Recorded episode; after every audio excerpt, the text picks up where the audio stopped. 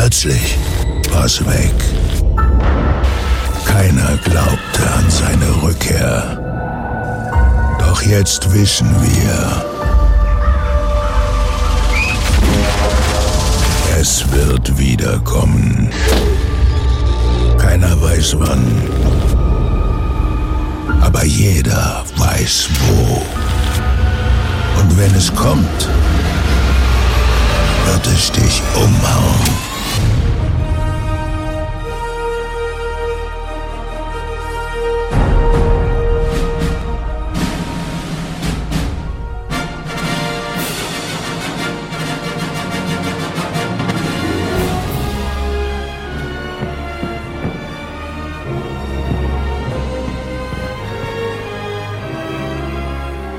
Cinemotions, der Kinopodcast mit Stefan und Jens.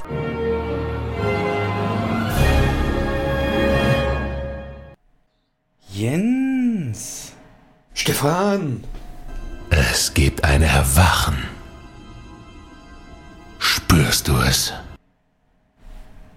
Das war eine Frage. Ja, ich spüre es. Ah, ich äh, krieg's sogar von außen deutlich mit. Kino kommt wieder ganz konkret in den USA, in Europa großteils schon passiert und Deutschland steht so klar wie noch nie am Horizont. Die Hoffnung, die Vorfreude, die Erwartung. Jetzt können wir sehen, wenn alle unsere Theorien eintreffen. Wir werden alles heute durchgehen. Herzlich willkommen auch liebe Hörer. Ähm, wir werden heute komplett besprechen, was wird das Datum sein, an dem die Kinos wieder öffnen. Höchstwahrscheinlich. Wie wird das ablaufen? Welche Filme wird es geben? Wie bereitet sich die Branche darauf vor? Es wird herrlich. Die erste Folge seit Monaten, die wirklich konkret wieder auf eine Datenlage, auf Infos und Fakten zurückgreifen kann, die den Hauch von Normalität versprechen, dem Hauch von Kino kommt wieder in der Wirklichkeit verankern. Ich freue mich mega und das bereiten wir gerne, wie gesagt, für euch auf. Aber wie immer wollen wir natürlich wissen, wie geht's Jens? Denn ja, er ist in Kurzarbeit nach wie vor. Soweit ist es also noch nicht. Er kann es auch schon sehen, das Ende. Aber trotzdem vergeht ja die Zeit für ihn. Und es wird wärmer, seine Temperaturen sind da, so langsam. Nee. Was sind so. Stimmt, sind sie gar nicht. Wollte ich dir gleich als erstes Nee, mal um die, wollte ich dir gleich mal am Anfang um die Ohren hauen. Hm. Ist es nicht ironisch, wenn du mal auf das Wetter guckst, das ist seit Jahren nicht mehr so verregnet und kalt gewesen bis weit in Mai hinein. Hm. Also ergo perfektes Kinowetter. Kannst du dich noch an die letzten Jahre erinnern, wie da ständig dann Ostern schon 20, 25, wenn nicht mehr Grad und, und, und wir da immer mit gekämpft haben. Und was, denkst du dir das manchmal, wenn du rausguckst und wieder mal ein Gewitter, dass du denkst, wenn Kinos jetzt offen hätten? Ständig. Die alte Kinoregel, ich weiß, du hast, hast immer die Augen verdreht, wenn ich es gesagt habe. Aber das erste Mal über 20 Grad, Kinos leergefähigt. Das ist jedes Jahr immer das gleiche gewesen. Und das hatten wir dieses Jahr an genau einem einzigen Tag. Am Stimmt. Männertag. Richtig, diese. Hm, Glaube ich, war das. Und ansonsten wäre das jetzt hier äh, eine absolute Hochzeit für Kinos. Allgemein für andere Freizeitgestaltungsmöglichkeiten. Ja, aber nein, nicht- nicht- irgendjemand verarscht uns da. Ja, das ist nochmal so ein, so, ein- so, ein- so, ein- so, ein, so, ein, so, ein, so eine Backpfeife, so, haha, also Äh. ihr habt doch euer Wetter, was ihr immer wolltet. Und jetzt? Macht doch was. Ja. Ja. Nee, aber das Nee, ist so, also es ist wirklich, wir wir wollen ja nächste, nächste Woche in Urlaub fahren und äh, ich gucke immer jeden Tag irgendwie bei wetter.de, wetter.com rein, wie es Wetter wird und es ist einfach nur schrecklich. Kannst du Urlaub von Kurzarbeit überhaupt noch unterscheiden? Ja, doch. Doch, Ja, doch. durch die räumliche Veränderung dann, ne? Die räumliche Veränderung, genau. Du bist ja schon, ich weiß nicht, ob du drüber reden willst, aber du hast die erste Impfung schon hinter dir? Ja, habe ich. Zweite sogar? Okay, nee. Nee, zweite im Anfang Juni, am 8. Und geht man, geht man anders durch die Welt? Nee, gar nicht. Ändert sich ja nichts. Also nicht so ein bisschen Gottkomplex, so Überlegenheit. Ach so Quatsch. Ach, ihr, ihr Fußvolk, ihr ungeimpftes Fußvolk, ja. ja. Nein, nein. So schlimm ist nicht. Hier ist es ja, hier ist es ja ganz schön. Ich weiß nicht, wie es bei euch ist mit den Verordnungen, aber hier sind die so krass. Hier brauchst du wirklich für jeden Laden einen Negativtest. Und bei meinen Eltern, die viel, viel höhere Inzidenzwerte haben, kannst du einfach so reinmarschieren in die Baumärkte und hier musst du vorher ins Testzentrum. Das ist. Hab ich anders wahrgenommen, Jens, tatsächlich, denn der, wir sind ja in Nachbarstädten, wissen ja die geneigten Hörer. Mhm. Und durch meinen Job im Lebensmittelhandel habe ich es jetzt am letzten Samstag mitbekommen. Das hat sich dann auch wie ein Lauffeuer verbreitet. Da war dann doch deutlich weniger los, als man so irgendwie für einen Samstag das dort kannte. Und eine Erklärung von meinem Einarbeiter war, dass Göttingen, also das Zitat war so, Göttingen hat aufgemacht. ich weiß nicht genau. Also damit ist natürlich gemeint, dass scheinbar bei euch ein ähm, paar Tage lang diese Inzidenz unter einem gewissen Wert liegt und dann eben nicht mehr alles so streng ist. Jetzt sagst du, auch Stand heute ist noch überall Test nötig. Das würde sich natürlich ja. widersprechen. Ganz Niedersachsen. Echt? Hm. Egal welche Inzidenz. Also wir sind aktuell auf 42. Und es gibt Testpflicht. Also nach wie vor in Läden über 200 Quadratmetern Größe musst du entweder vollständig geimpft sein, zwei Wochen her, äh, genesen oder getestet. Okay. Sonst kommst du nicht rein. Das ist absurd. Ja, wieso? Ja. Wie können sie wenn das? Du, wenn du dir überlegst, wie, was im, im Lebensmitteleinzelhandel los ist, da, und nebenan im Baumarkt, da sind drei Hanseln da drin, da komme ich nicht rein. Das ist, ja. Ja. Ja. Muss man nicht verstehen. Und die, die Testzentren, die es hier gibt, die sind natürlich völlig überlaufen. Ich habe nun, ja, ich sag mal, das Glück, aber den Vorteil, ähm, mir die Zeit flexibel raussuchen zu können und gehe dann so vormittags um 10, um 11 in der Hoffnung, da ist nicht so viel los. Das ist so ein Test-Drive-In ne, am, ja. am, großen Einkaufszentrum. Und da habe ich tatsächlich zwei Minuten gewartet, bis ich das Stäbchen in den Rachen hatte und dann noch mal eine Viertelstunde aufs Ergebnis und dann konnte ich in meinen Baumarkt gehen. Es gab aber vor, ähm, vor Männertag. Da ist ja, hat ja die Außengastronomie aufgemacht hier. Da hattest du dort drei Stunden Wartezeit am Tag davor, am Abend davor. Das ist natürlich, da ist die ganze Stadt dahin gefahren, um dann am nächsten Tag mal ähm, ins, ins Restaurant gehen zu können. Ne? Es kann natürlich sein, ja. dass diese Geschäfte ab 200, darunter fallen jetzt nicht viele, aber es können natürlich so Boutiquen und Innenstadtgeschäfte sein, dass das mhm. ähm, die Leute aus Kassel entsprechend zu euch gezogen hat. Seit 10. Mai sehe also, ich gerade, gelten schon die Lockerungen. Also meine Frau arbeitet ja im textilen Einzelhandel und die haben extrem mit, also mit dieser Inkrafttreten der Verordnung, die Zahlen sinken. Und ähm, vorher gab es ja dieses Click and Meet. Mhm.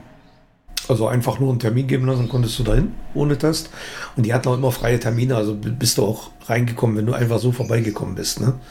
So im, im 20-Minuten-Takt die Termine, so immer fünf Leute. Und ähm, seitdem die Testpflicht ist, haben die massive Umsatzrückgänge und viel weniger Kunden. Ja.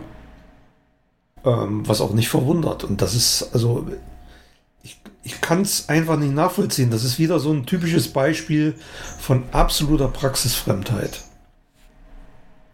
Okay. Naja, ja, wir warten mal ab. Aber das genau. Habt ihr schon oft genug gehört, deswegen wir gucken dann natürlich drauf, ob das auch die Bedingungen sein werden fürs Kino oder entsprechend genau. nicht. Jo, ähm, aber erstmal sonst, also wahrscheinlich total ereignislos dein Leben. Ach naja, so, so ein paar Sachen habe hab ich schon gemacht. Also unser unser Wohnwegelchen, da bin ich ein bisschen am Rumbauen, neue Dachluken eingebaut und ja, meiner Modellbahn schraube ich fleißig rum, ne? Und im Garten wird es jetzt auch ein bisschen mehr. Das sage ich doch, ereignislos. ja, ereignislos, ja, genau. aber so geht es mir auch. Also gut, ich äh, bin ja wieder am Arbeiten. Noch nicht so knapp. In der Einarbeitung ist das ja immer sehr umfangreich. Ähm, Gerade Lebensmittelhandel ist dann auch nochmal eine Schippe drauf vom Workload. Aber ja, Zeit vergeht so schnell wie noch nie, nur mit dem Problem, ja. dass ich danach halt echt durch bin und eigentlich kaum außer Gaming so ein bisschen was mache. ähm, Filme auch gar nicht, deswegen heute hat Jens den Hauptpart bei Filmreviews. Äh, bin ich schon sehr gespannt, haben das vorher nicht besprochen. Ich werde da wirklich wie so ein Interviewer auch rangehen und wenn ich ihn nicht kenne, kritisch nachfragen. Oh, du weißt doch, dass ich kein guter Filmbesprecher bin. Ja, aber wenn man dich mit den richtigen Fragen Passt kitzelt, dann, Ja, dann ja, gut. blühst du Okay, auf. wir versuchen es mal. Wir kennen uns doch schon. Wir sind doch bald auf den Stelle. Ja, ja, ja. So, dann kann ich ja noch mal ganz kurz eine Idee für die Weiterentwicklung dieses Podcasts. Wir werden dieses Jahr drei Jahre, ne, in zwei Monaten. Ähm, Was? Das, äh, der Podcast, unser Projekt hier, wird drei Jahre. Drei Jahre schon. Halleluja. Und wir haben noch nicht mal 52 Folgen, also das ist schon Wahnsinn. Also wenn es passt, wird es die 50. Folge ungefähr. Aber auf jeden Fall habe ich eine Idee für eine neue Kategorie, weil wenn dann wieder das normale Kinobusiness ist, äh, wird es natürlich hochinteressant für die Hörer.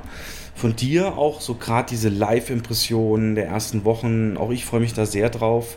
Auch was hinter den Kulissen abläuft, wie man das wahrnimmt, wie den Mitarbeitern und dir und so gegenüber begegnet wird. Äh, Finde ich jetzt schon hochspannend. Aber unabhängig davon, wir sind ja auch ein Service-Podcast und es gibt es in vielen anderen Bereichen, ähm, dass wir in jeder Folge, also meine Idee heißt Kino-ABC, ist auch nur abgekupfert, jetzt nicht komplett was Neues, aber dass wir so in jeder Folge, weil hätten wir für, für, für, für was, 26 Folgen hätten wir Stoff, ähm, dass man eigentlich ja zu jedem Buchstaben eine Sache nimmt, die im Kino, ganz speziell im Kino stattfindet und darauf ein bisschen näher eingeht und so ein bisschen sich auch vorbereitet. Weißt du, also ne, könnte man jetzt, sag mal, also wenn D denkst du natürlich sofort an Disposition, so klar, also Filmplanung. Bei A könnte man was nehmen wie Atmos, äh, Soundsystem ein bisschen besprechen, Soundsysteme, äh, die wir oft nur immer angerissen haben. Ähm, fällt dir was zu B ein? Aus dem Stegreif? Betriebsrat. Ja, gehört auch dazu. Aber auch der hat natürlich im Kino, das Arbeitsverhältnis im Kino ist natürlich ganz anders veranlagt als äh, woanders. Deswegen auch da sind es ganz spezielle Tätigkeiten, die er durchführt. Und genau, wenn wir uns da tiefer Gedanken machen, was hältst du so aus dem Bauch heraus? Wird es nur Nerv Arbeit für dich so, das zu recherchieren? Oder sagst du, damit tun wir der Welt was Gutes? Oder ja, keine Ahnung. Das, die Entscheidung überlassen wir der Welt.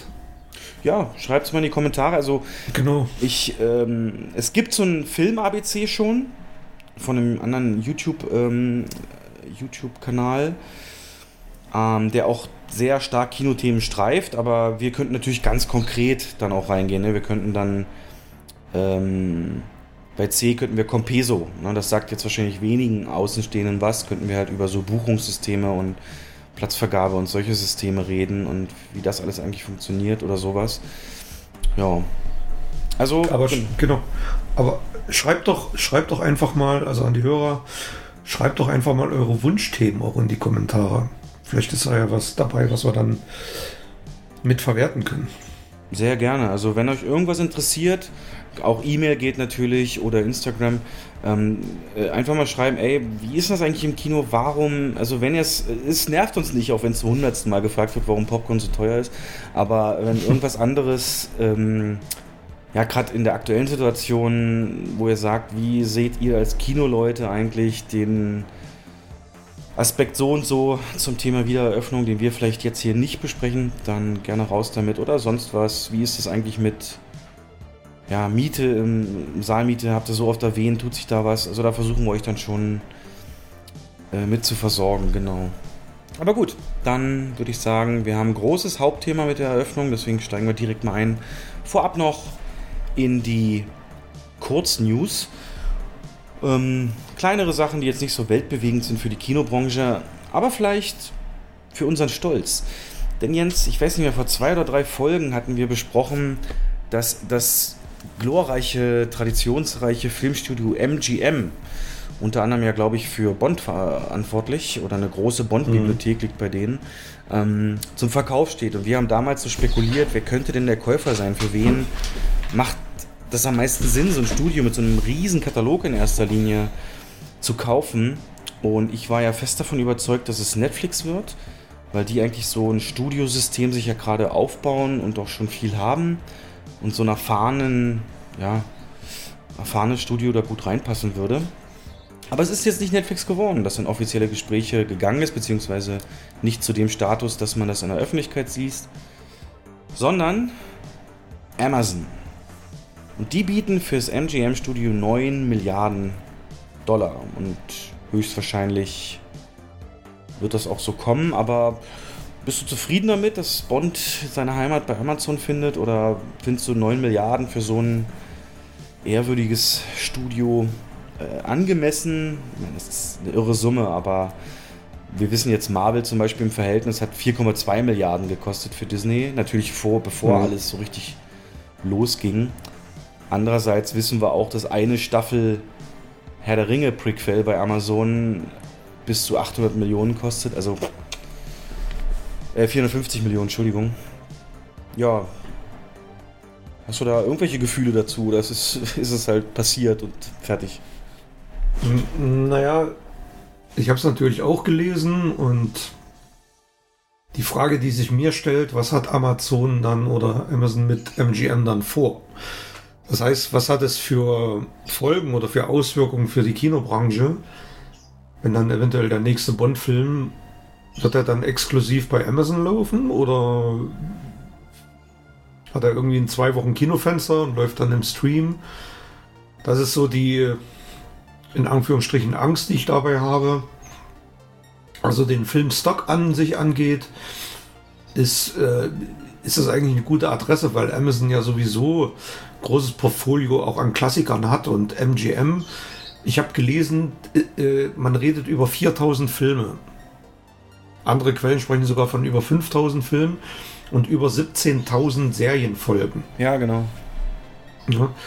Und äh, das würde natürlich das würde natürlich Amazon unglaublich aufwerten, auch im Konkurrenzkampf zu anderen Anbietern.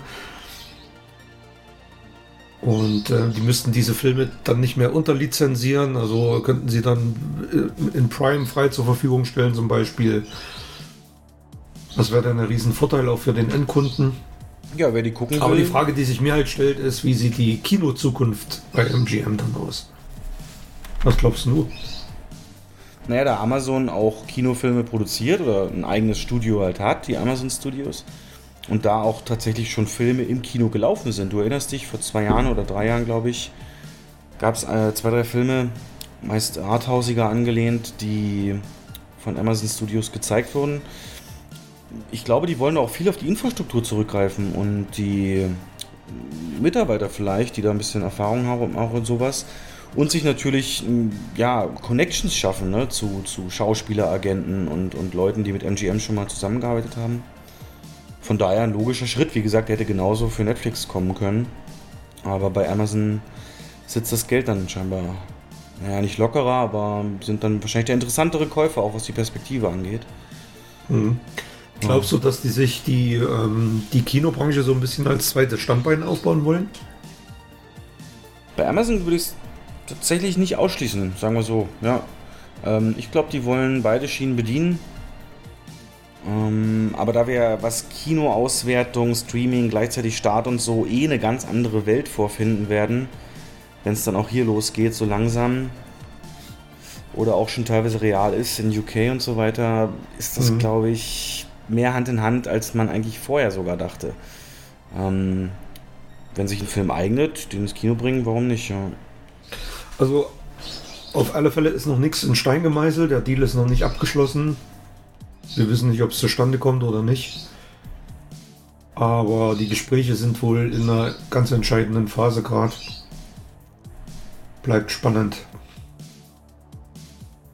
Ja, wenn es soweit ist, wird es auch eine Pressemeldung geben und die werden wir dann natürlich ja. für euch auch aufarbeiten. Genau.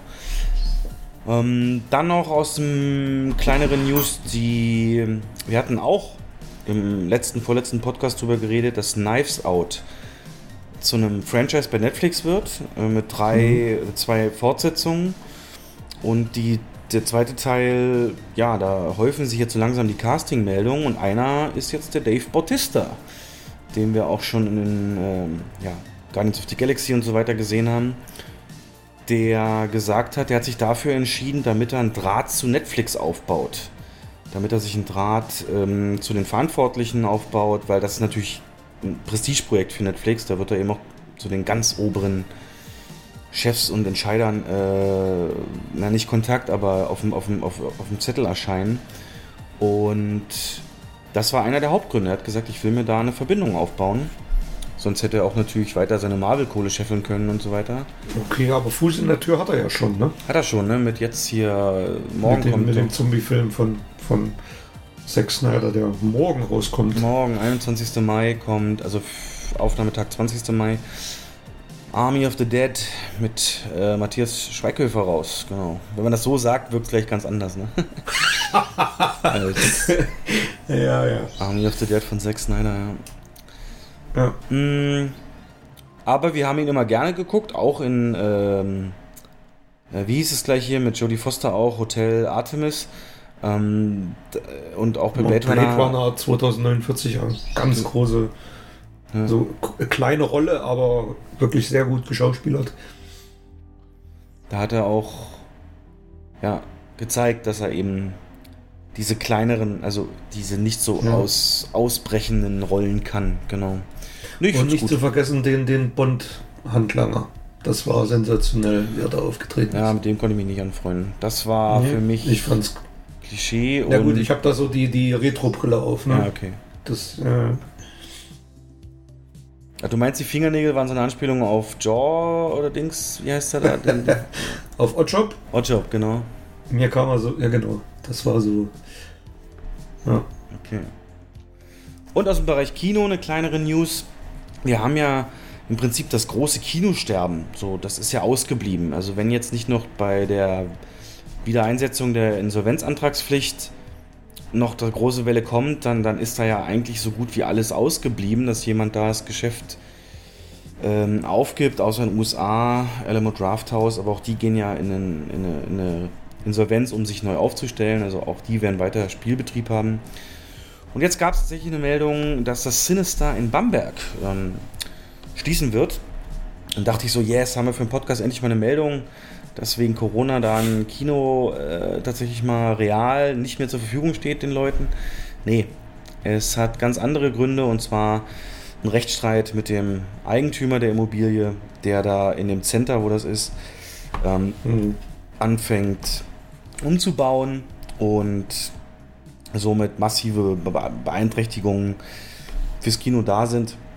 Und natürlich haben die erst in Corona angefangen umzubauen, aber das sind so tiefgreifende Eingriffe in die Gebäudesubstanz und so weiter und Einrichtungen, dass die ganzen Sicherheitskonzepte des Sinister dort nicht mehr äh, funktionieren, weil so viel verändert wurde, wenn Okay. es dann wieder Mhm. Betrieb aufnimmt. Und deswegen hat der, weil der Sinister gesagt hat, ey, das könnt ihr nicht einfach so machen, Leute, was geht denn ab? Hat dann der Immobilieninhaber fristlos gekündigt, Sinister Bamberg, und deswegen wird eine Wiedereröffnung denkbar schlecht, zumindest direkt nach der Pandemie, also zu dem Termin, zu dem wir gleich kommen, Hm. ähm, sein. Ja, jedes, jedes Kino, was schließt, ist schlecht. Aber da, also das ist wirklich so, dass ähm, das ist eigentlich der Hauptgrund für Kinoschließungen schon immer, also schon die letzten 20, 30 Jahre sind immer Probleme mit dem Vermieter, also Mietverträge, die nicht verlängert werden oder bauliche Mängel, die der Vermieter dann nicht abstellen möchte. Und das sind meistens die Hauptgründe, wenn ein Kino schließt. Das Ja. ist meistens gar nicht so das Wirtschaftliche. Ja. Auch bei dir im Ort, ne? Du hast nicht irgendwie in der Tageszeitung mal gelesen, dass da die zwei, drei ähm, Arthouse-Kinos bei euch äh, irgendwie nicht wieder aufmachen? Nee, ne? Äh, nee, bis jetzt noch nicht. Das, das eine, das ist ja ganz neu gebaut. Da ist in der Presse gar nichts zu lesen darüber. Ne? Also Ja. von daher äh, scheinen wir da Glück gehabt zu haben. Es wird sich natürlich dann entscheiden auf lange Sicht. Ich freue mich so auf das Thema gleich, die Wiedereröffnung, wie das alles ausgeht. Und, ach, aber Ja. ja, wenn es nicht die Vermieter Also- sind, haben es die Kinos selbst in der Hand, das wollte ich sagen. Aber es ist wahrscheinlich, wie du es gerade angedeutet hast, es ist, ähm, also das ist, das werden die nächsten Monate und vielleicht sogar Jahre zeigen, wie sich die Kinolandschaft entwickelt, ob die sich stark ausdünnen wird oder nicht. Ähm, das kann man jetzt zu dem Zeitpunkt schwer sagen. ne? Es ist klar, wir sind alle in einer tiefen Krise und haben sehr viel Geld verloren. Die Frage ist, ob die, ähm, die Zukunft so rosig wird, dass man den Verlust wieder in irgendeiner Art und Weise kompensieren kann. Ja, das ist eine gute Frage. Das weiß halt noch keiner. Ne? ja. Da werden wir nachher unsere Spekulationen abfeuern zu. Aber erstmal, vielleicht hast du noch kleine, lustige oder ja, Nebennews, die du hier loswerden willst? Nebennews? Ja, was kleineres, was jetzt nicht zum Hauptthema gehört. Nee.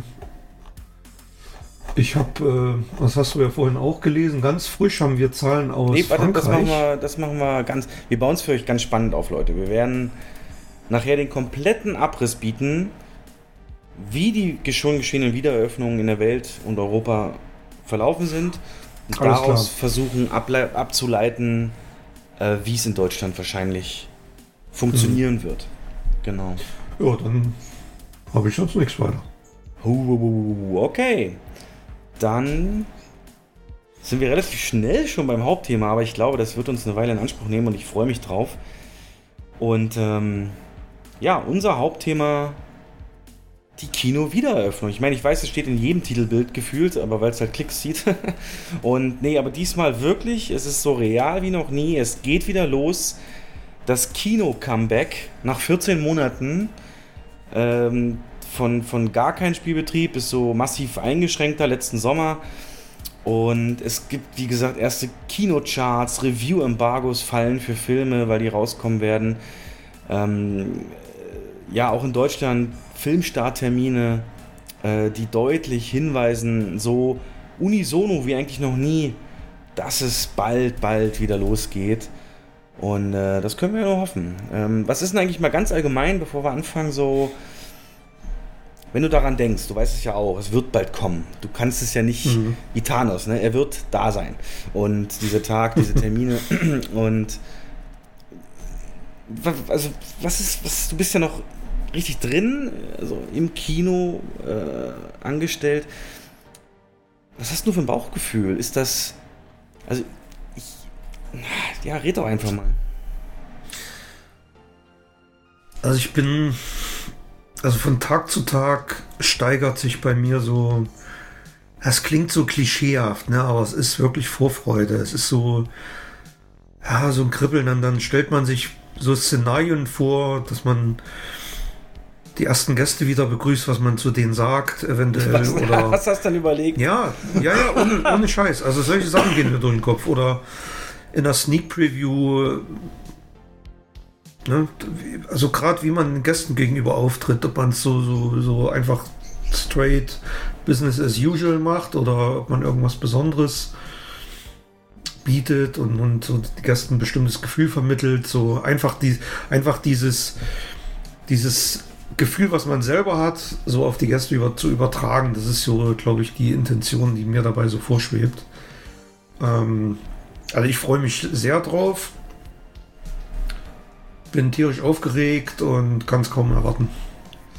Und irgendwie Ja. auch ein bisschen Respekt, Ehrfurcht oder also ich könnte mir sogar vorstellen, na gut, Angst jetzt nicht, aber ist es, spürst du auch eine gewisse, gewissen Druck und Verantwortung, so dass nach dem Motto, dass du genau weißt, also so würde es mir gehen, dass du genau weißt, das Handeln und Auftreten und, und Betreiben des Kinos in den ersten vier, sechs Wochen wird absolut entscheidend sein, ob die Leute dauerhaft wiederkommen. Also, oder machst du dir da Mhm. gar nicht so einen Stress? Stress ist vielleicht zu viel gesagt, aber du hast wirklich recht. Und zwar ist das von entscheidender Bedeutung mehr, als es jemals zuvor war. Hm? Also im normalen Spielbetrieb, äh, im normalen Jahresgeschäft, Monatsgeschäft, Tagesgeschäft, dann gewinnst du einen Kunden, dann verlierst du einen Kunden und ähm, einer beschwert sich. Und, aber wenn du jetzt hier in dieser Öffnungsphase einen, einen schwierigen Fehler machst, es wird sich sofort rumsprechen. Du kannst ja, also es ist ja momentan so, dass wirklich alles in der Öffentlichkeit zerpflückt wird, was mit äh, Öffnungsstrategien, Hygienekonzepte oder sonst was zu tun hat. Ja. Und wenn du da nicht professionell auftrittst, ich kenne es aus meinem Bekanntenkreis, äh, ja, ich war gestern dort und dort, äh, ich war, ich habe selber gesagt, ich habe es gerade gestern zu meiner Frau gesagt, ich war gestern beim Globus und ich fand den und ich fand die Lösung, die Obi macht, deutlich besser als die, die Globus macht. Und so werden auch die Kinogäste urteilen über ihren ersten Kinobesuch. Und der muss zu 100% stimmen. Aber der geneigte Hörer oder der, der kritische Hörer wird jetzt vielleicht denken, ja wie, Moment Jens, äh, das heißt, ihr habt in der Vergangenheit nicht professionell gearbeitet, nicht gut euch aufgestellt, nicht Service geboten oder euch war es egal, wenn ihr einen Kundengast verloren habt. Also kannst du das nochmal ins Verhältnis setzen, nicht, dass wir hier einen falschen Eindruck wecken? Nee, also der Eindruck ist natürlich falsch. Also du weißt es ja selber, dass wir uns gerade was Gästezufriedenheit angeht, ähm, dass das extrem weit oben auf unseren Faden steht. Und ähm, das ist wirklich das A und O unseres täglichen Handelns gewesen und wird es auch immer wieder sein und weiterhin sein. Nur die Konsequenzen, die sich jetzt daraus ergeben, wenn du nachlässig wirst an irgendeinem Punkt, die sind deutlich gravierender, als sie in, im normalen Geschäft wären. Also das glaube ich schon. Ja, weil es jetzt, also Kundenbindung ist jetzt wirklich viel, viel wichtiger als vorher. Das ist so ein schönes Wort und natürlich stimme ich dir zu, aber hättest du jetzt zum Beispiel so für die Hörer eine Sache, an die du denkst, konkret, das ist ja mein Steckenpferd, das weißt du ja. Mhm. Ich habe als Chef immer, als Randnotiz, Leute, ich habe immer so, wenn wir irgendwas besprochen haben, irgendwas geplant haben, irgendwelche Maßnahmen, irgendwas Neues, irgendwas bla, oder irgendwelche Vorschläge und Ideen und Auswertungen wollte, dann, dann, dann wollte ich immer wissen, worauf basiert diese Aussage, was sind die Fakten dahinter und so weiter. Ich bin da so ein mhm. Mensch, der das immer sehr stark einfordert. Deswegen ganz konkret, an was denkst du jetzt, für diese Eröffnungsphase so eine Sache, dass, dass die Hörer sich das greifen können, die du Pass persönlich auch ganz, ja. Ich, ich gebe dir ein Beispiel. Ähm, vor der Pandemie, Kinogast geht auf Toilette, ist ein Waschbecken funktioniert nicht, ähm, Seifenspender ist leer und es ist kein Papier mehr da. Was ist die Konsequenz? der Gast kommt hoch, gibt Bescheid, du schickst irgendwann jemanden runter und lässt es nachfüllen. Ja. Sowas kannst du dir jetzt einfach nicht mehr leisten. Kannst du, kann sich kein Kino der Welt leisten, sowas. Wobei jetzt also auch diesen, wieder der falsche Eindruck, das muss ich kurz dazwischen grätschen, merkt ihr das bitte? Wir haben natürlich Checklisten ja. und Pläne gehabt für die äh, Kontrollen genau dieser Dinge, regelmäßig mehrfach am Tag. Die Nachhaltung davon war oft aber in der Umsetzung noch verbesserungswürdig. Ne? Darauf willst du anspielen. Also was heißt verbesserungswürdig? Teilweise, ich sag mal, nicht einfach umzusetzen, gerade im, im, im Stoßgeschäft. Du hast einen Film, der äh, zu Ende ist, sind 300 Menschen, die gleichzeitig auf Toilette gehen und dann sehen die Räume dementsprechend auch aus. Es ist äh, Wasser unten auf dem Fußboden und ähm, ein Handtuchspender ist auch mal leer gelaufen. Und aber ich wollte nur sagen, der Fokus darauf muss jetzt um ein Vielfaches höher sein. War es ja eigentlich voriges Jahr schon, als wir die drei Monate offen hatten. Ähm, du, ne, du weißt es ja selber, wie, wie sehr wir da hinterher waren. Ja. Und es gab direkt Schichten und äh, richtige Pläne, aller 20 Minuten äh, Kontaktflächen abwischen und so. Und ähm, das, also der Kunde, sag mal, die, die, die Quintessenz, die darunter steht, der Kunde muss sich sicher fühlen im Kino. Muss sich wohlfühlen, muss sich sicher fühlen.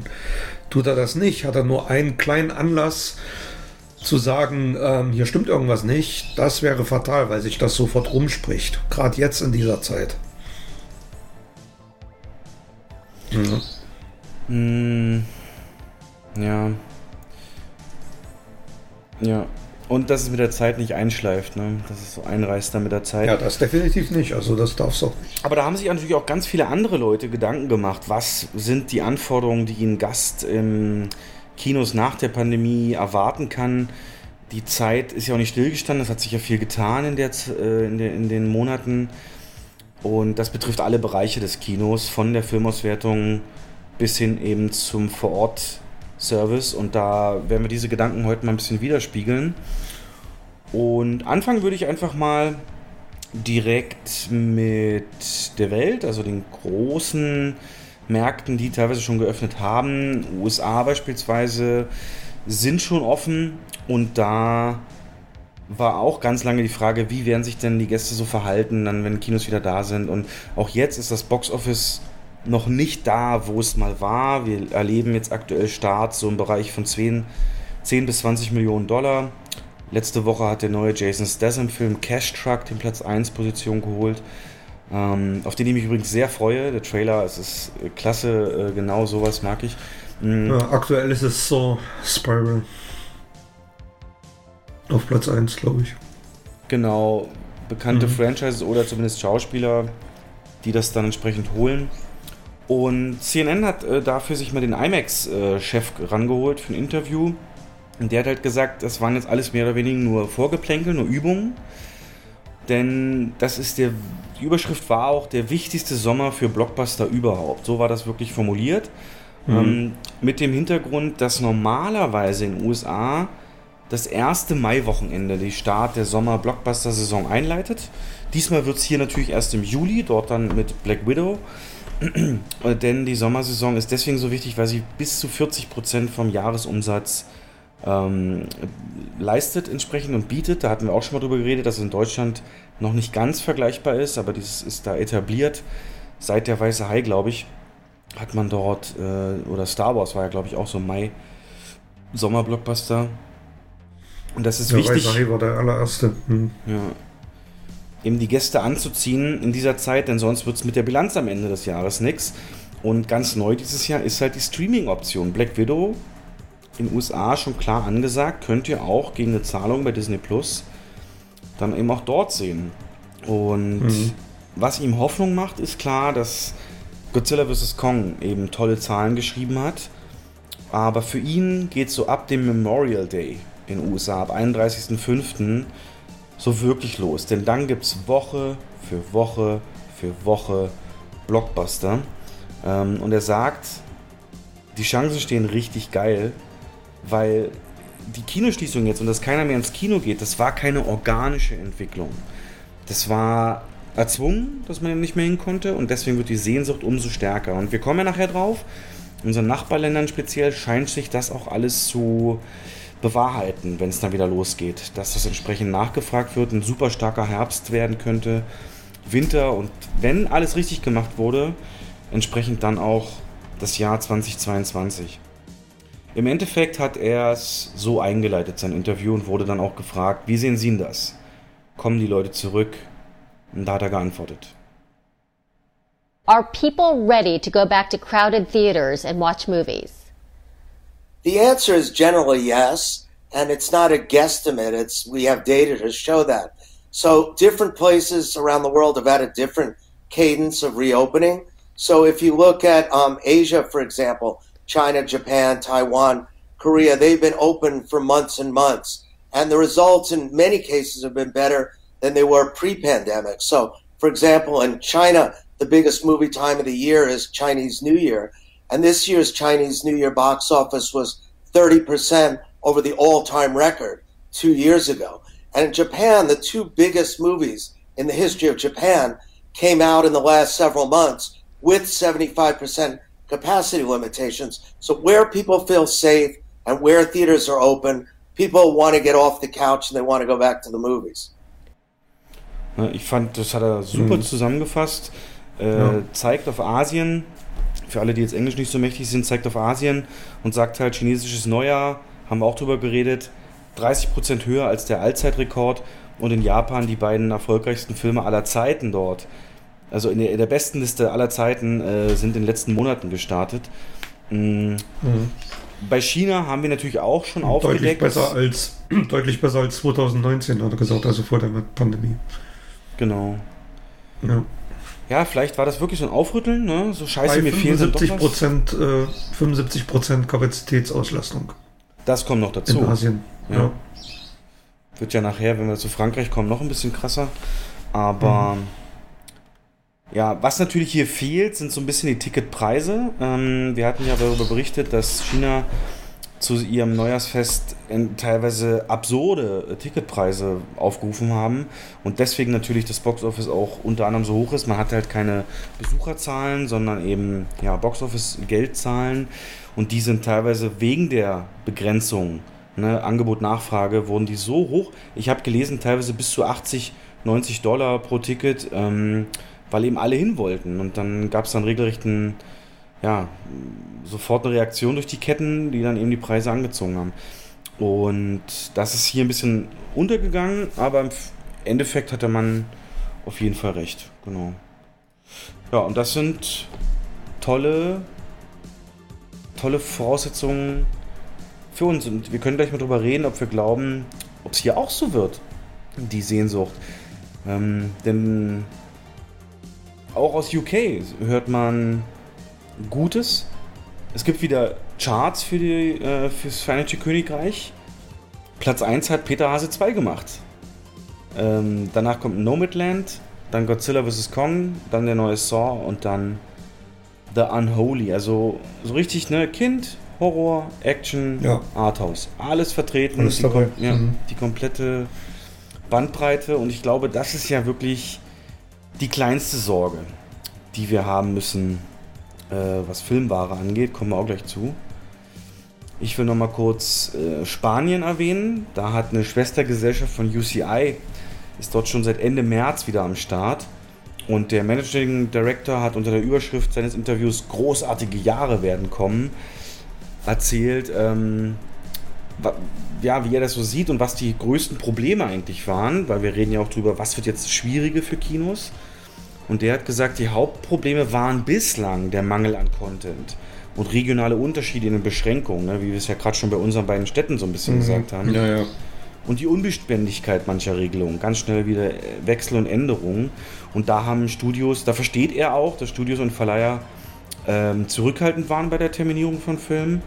Ähm, und nur wenn sie das aber machen, können wir wieder auf ein Niveau kommen, das Rekordzahlen so eben ermöglicht. Und er sagt auch, in den Ländern, in denen die Studios eng mit den Kinobetreibern zusammengearbeitet haben, wie etwa China oder Japan, sind bereits wieder historische Rekordumsätze erzielt worden. Das bestätigt doch, dass die Menschen wieder zurück ins Kino wollen. Das heißt, dieses größte Problem Contentversorgung, ist das nicht sogar vielleicht, ähm, worauf ich hinaus, also ist das nicht sogar ein Segen für Deutschland, dass wir höchstwahrscheinlich zu einem Termin wiederkommen werden, wo es ab Woche 1 Raketen feuerartig einen großen Film nach dem anderen abgearbeitet wird. Ähm, und die anderen Länder, die jetzt schon dürfen, mussten sich so ein bisschen langhangeln an so dem, was halt da war. Ähm, glaubst du, das kann sogar positiv sein oder hättest du dir so eine kleine Eingewöhnung gewünscht, so eine ruhige Woche zum Start? Na, ich glaube, die. Ich glaube, man will es auch ganz anders machen als voriges Jahr. Du kannst dich erinnern, als wir im Juli geöffnet hatten und fast ausschließlich Klassiker gespielt haben oder Nachläufer. Und äh, man hat sich so versucht, über Wasser zu halten und jetzt will man hier direkt in die Vollen gehen. Also es zeigen auch diverse Terminverschiebungen. Und nicht für umsonst ist Godzilla vs. Kong jetzt nochmal verschoben worden auf den 1. Juli. Ähm, Das hat schon seine Gründe. Und das ist, glaube ich, auch die richtige Strategie. Also äh, mit einem starken Programm, mit, mit starken Neustarts, die Leute direkt ins Kino zu ziehen. Sind die Kinos dafür gewappnet? Also ich fand es ja damals, als wir im Sommer kurz diese Öffnung hatten, na, ich will nicht sagen angenehm, aber ich fand es, ähm, weil wir eben so neue Umstände hatten, doch ganz praktisch, dass es erstmal ruhiger war und man gucken konnte, wie kriegen wir diese ganzen Konzepte und so in die Realität umgesetzt. Und sagst du jetzt, na gut, kennen wir doch alles, also jetzt wissen wir ja, wie es läuft, brauchen wir gar nicht. Ja. Also was ich von dir wissen will ist, kannst du mit deinen Kollegen das Kino oder können die Kinos sich so aufstellen, dass sie zum ersten Tag, erste Woche äh, jeden Ansturm meistern können? Oder glaubst du, das wird auf jeden Fall ein paar Pannen geben? Nee, das gibt keine Pannen. also, Okay. also es ist ja nicht so, dass äh, wenn das Kino an irgendeinem Termin eröffnet, dass man sich einen Tag vorher dann trifft und, und äh, irgendwas vorbereitet. Also das macht man ja schon mit ordentlichem zeitlichem Vorlauf. ja, aber äh, wie willst zwei, du allein in der ersten Woche die Personalplanung machen? Du hast ja keine... Ja. Ich weiß, ja, klar. Ähm, letzten Endes kommt es wirklich auf den Eröffnungstermin an und was da für Programm zur Verfügung steht, sollte es jetzt der 1. Juli werden. Oh, jetzt hast du es gespoilert. Der ja, ja, der ja so in der Schwebe ist. Ähm, Dann kann man sich, man kann sich doch drauf einstellen. Also man hat das Personal ja da, man hat den Stuff ja noch da. Und ähm, Ja, aber sind kann die noch nicht für andere komplett auf, auf ähm, Ausbildungsniveau? Haben die, die sind ja auch seit November raus. Teils, ähm, ja, hatten, haben die keine Berufspraxis mehr seit über einem halben Jahr. Und äh, könnte das ein Problem werden? Glaubst du, dass jemand vergisst, wie man ein Popcorn verkauft in der Zeit? Glaube ich nicht. Ich habe schon alles gesehen. Ehrlich. Nein. Also da gibt es auch Möglichkeiten. Ne? Also da kann man nochmal eine, eine Schnellschulung machen vorher. Man kann die Leute in, ja, Ja. in, in kleineren Gruppen nochmal. Es ist, da gibt es noch Möglichkeiten. ja, es ist alles kein Hexenwerk, das stimmt schon. Ja. Und es ist ja wahrscheinlich in den meisten Kinos so, dass der Stamm an Mitarbeitern, der da für die Eröffnung da ist, einfach auch der ist, der die Pandemie mit denen zusammen durchgemacht hat und Richtig, genau. ähm, von daher meist eben auch Also die meisten erfahrenen- haben ja so eine Wiedereröffnung schon mal mitgemacht. Was heißt die meisten? Alle. Alle haben so eine Wiedereröffnung schon mal mitgemacht im letzten Jahr. Von daher sollte da, sollte dieses Gefühl auch noch in jedem drin stecken. Und was es bedeutet und ähm, wie es ablaufen kann. Klar, wann kann man das nicht vergleichen, wenn jetzt wirklich ein starker Film starten sollte. Aber ja,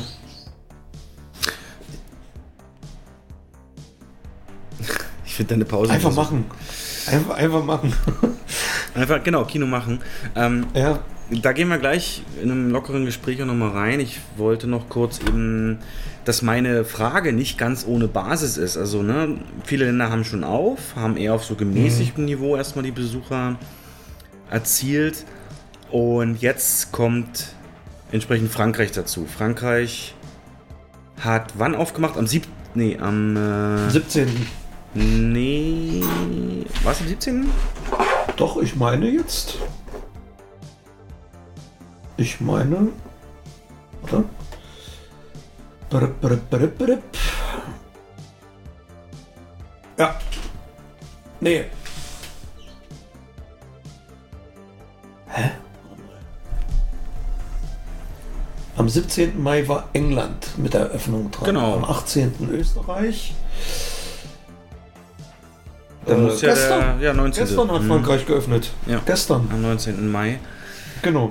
Und wir haben ja schon oft, auch in den allerersten Folgen schon drüber geredet, dass Frankreich oft als Vorbild gilt für, ähm, für viel, viele Aspekte im Bereich Kino, Kultur, äh, Beziehungen zu den Menschen und so weiter, dass Frankreich wirklich ganz anders den Film verankert hat bei sich im kulturellen, dass in Frankreich die Filmproduktionen ganz anders, ähm, ganz andere Basis haben, dass äh, in Die Frankreich Nation, also die nationale Filmindustrie. ja, die nationale, genau. Hm. Dass Ja. die dauerhaft doppelt so viele Besucher haben als Deutschland, ist äh, jahrelang so. Ähm, dass, dass das Ganze bei Kinos, die bei Weitem nicht auf so einem Stand sind wie in Deutschland. Und also Kinonation sagt man eben. Und hast du es gerade offen? Sonst würde ich die Zahlen mal vorlesen. Und Ich hab's offen, aber du kannst. Mach, mach. Nee, mach ruhig. Ich rede eh mal so viel. Dann, äh, wie gesagt, wir reden hier über einen einzigen Tag. Du kannst ja mal sagen, was da erzielt wurde und unter welchen Bedingungen, was Frankreich da vorgelegt hat. Ähm, also wir haben in Frankreich Film, also wir gehen erstmal auf die Filmstarts ein. Das war Adieu le Con, also ein französischer Film, Demon Slayer, Tom and Jerry und En Vol Moi. Das sind so die Filme und da sieht man schon, der französische Film hat auch hier einen 50% Anteil. Die Kapazitäten der französischen Kinos sind auf 35% beschränkt, quasi genauso wie es bei uns ähm, voriges Jahr waren, als wir wieder eröffnet haben. Und Knackpunkt um 21 Uhr ist Sperrstunde. Das heißt, bei einem 2-Stunden-Film beginnt die letzte Schiene, letzte Vorstellung um 17.30 18 Uhr. Und die haben mit diesen ganzen Restriktionen an einem einzigen Tag 283.409 Zuschauer generiert. Ja. Setz einem mal ins Tag. Verhältnis, diese 280.000. Wenn wir über ein gutes Wochenende reden, also, äh, ja, also, wo ist denn das einzusiedeln, die Zahl? Das ist. Das kommt wirklich, das kommt wirklich drauf an.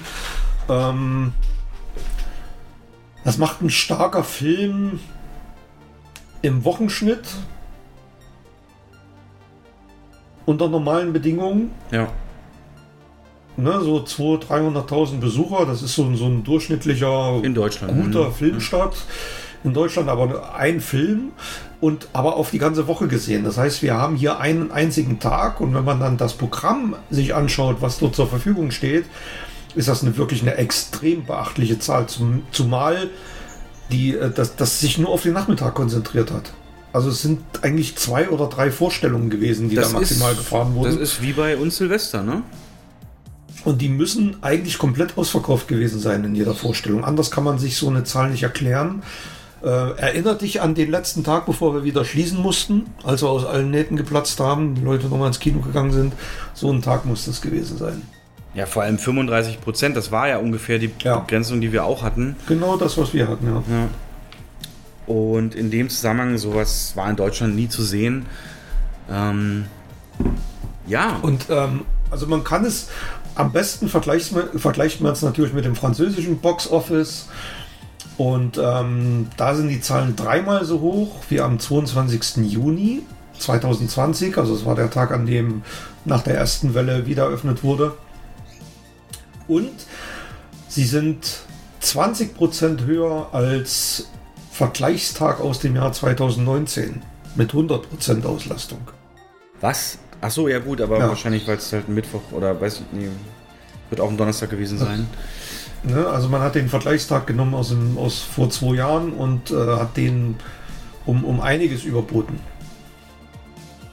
Und das zeigt ganz deutlich, was du vorhin gesagt hast, was auch der, äh, wer war das vom IMAX, ne? Mhm. Der IMAX-Chef, dass er angeteasert hat. Und also wenn sich der Trend im restlichen Europa so fortsetzt, dann werden wir hier Ähnliches erleben, hoffentlich. Wie sehr glaubst du das? Also wie sind dafür die, die Chancen? Also wir haben natürlich die Kinofreaks, ähm, die werden auf jeden Fall kommen. Ich würde wahrscheinlich auch direkt zum ersten ins Kino gehen wollen. Ähm, wir haben natürlich noch was, wir haben einen viel krasseren Line-Up. Ne? Wir, haben, wir haben zu dem Zeitpunkt, der hier geplant ist, ganz andere Filmstartsmöglichkeiten, höchstwahrscheinlich. Ja. Also kommt alles ein bisschen drauf an, ob wir, was wir, wie lange wir spielen dürfen und welche Ja. Begrenzungen so herrschen. Ne? Genau. Und man darf einen Faktor nicht vergessen. Da kommt wieder das, was wir vorhin hatten, das Thema, das Wetter. Ähm, sollte das jetzt so weiter dahin dümpeln und gerade zur Wiedereröffnung grad da der Sommer ausbrechen, Scheiße, ja, dann hast du wird recht. ja, es ist so, dann wird es wirklich schwer, sich für den Einzelnen zu entscheiden, was mache ich denn jetzt? Gehe ich jetzt äh, ins Straßencafé, fahre ich am Baggersee, genieße jetzt den Sommer oder gehe ich ins Kino, weil ich das jetzt äh, anderthalb Jahre oder ein Jahr lang nicht hatte. Also es wird so eine Mischung aus beiden sein. Also es wird die, die, ganze Freizeitbranche wird davon unglaublich profitieren, glaube ich. Ja, dann können wir mal konkret auf den angedachten Termin eingehen. Denn was, worauf so ein bisschen hingearbeitet wird, nicht überall, da kommen wir noch zu, aber was die Filmstartverschiebung andeuten, als auch ähm, ja, die Bemühungen der großen Ketten sind oder ist der Termin 1.7.2021 als so der Termin, wo dann deutschlandweit wieder alle Kinos geöffnet sind. Es gibt natürlich Ausnahmen, kommen wir gleich zu. Und auch, wie gesagt, andere Wunschtermine. Aber der 1.7., das ist so das Datum. Und das scheint das realistischste Datum, seitdem wir spekulieren, schätzen, tippen zu sein. Weil zum allerersten Mal mehrere Verleiher Filme ab diesem Datum terminiert haben. Ähm, der erste siebte, weiß nicht, hast du es gerade offen? Was ist denn am ersten siebten allein geplant, so von den Verleihern? Hast du da Filme? Also wenn es so kommt, setzt euch mal vor, das ist in anderthalb Monaten und sonst, warte, ich, genau, du googelst das mal oder gehst mal auf Inside Kino, das ist so unsere Referenz, insidekino.de, die haben das immer schön aufgelistet, die Starttermine in Deutschland. Ähm, wenn man jetzt mal nur den 1.7. betrachtet, ein Donnerstag im Hochsommer, ähm, wenn das wirklich der Termin sollte, mit was können denn die deutschen Kinos an Filmen dann aufwarten? Also wir haben als Top-Neustart den äh, Godzilla vs. Kong. Ja. Der ist ja in anderen Ländern schon gestartet. Und jetzt Ja. kriegen wir ihn auch. So, dann geht's weiter mit Monster Hunter. Ähm, Paul Anderson, Milja Jovovich, Schmock. Dann geht's weiter mit Conjuring 3. Dann der Oscar-Film Judas and the Black Messiah. Dann Die Croods Teil 2. Peter Rabbit Teil 2. Ähm, ja, dann haben wir für die Kids noch Biene Maya. Was haben wir noch? Was haben wir noch? Was haben wir noch? Das war's eigentlich so an größeren Starts. Ja, ist das nicht. Also wird dir da nicht Angst Also und Bange? in, in, insgesamt, ich zähle mal durch, insgesamt starten am 1. Juli nach derzeitigem Stand 1, 2, 3, 4, 5, 6, 7, 8, 9, 10, 13, 14, 15, 16, 17 Filme.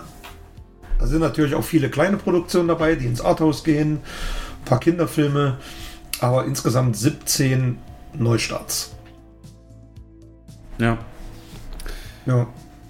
Also auch hier, analog zu Frankreich und ähm, England, alles dabei. Ne? Wir haben auch eine Eigenproduktion von Tobis, Weißbier im Blut, die du jetzt nicht erwähnt hast. Ähm, aber wir haben Horror mit Conjuring, Action, Blockbuster, Godzilla, Monster Hunter geht auch in die Kerbe rein, könnten sich so ein bisschen kannibalisieren. Und die Croods und Peter Hase für Kids und Familien und Arthausig eben auch. Also ich finde das Wahnsinn, Jens. Das ist ja, also Glaubst du, glaubst du, dass bei, bei diesen wirklich massiven Neustarts, dass es nochmal zu, einer, zu einem äh, Klassiker-Recycling kommen wird in Kinos oder wird man sich wirklich ausschließlich auf die Neustarts stürzen? Was meinst du denn? Nee, glaube ich nicht, denn ich halte es da wie so, es gibt so bei Facebook so eine Kinogruppe und da hat mal eine so schön, das werde ich nicht vergessen, äh, geschrieben so, ich will einfach nicht zum 50. Mal Harry Potter und zum 100. Mal Herr der Ringe zeigen, wir wollen jetzt Filme und wir wollen neue Ware und die kriegen wir hier Ja. auch. Und wenn du diesen Plan siehst, du bist ja auch der Chefplaner im, im Haus, in dem du arbeitest, äh, wäre es überhaupt abbildbar, bei diesen Starts noch irgendwas reinzubringen? Äh, ich würde es, ganz ehrlich, ich würde es in der ersten Woche nicht machen. Nee, ne? Ich würde ihn ausschließlich auf Neustarts setzen. Beim, also, wenn, wenn ich Entscheider wäre, bei mir würde Godzilla vs. Kong locker in drei, vier Seelen laufen und der Rest verteilt.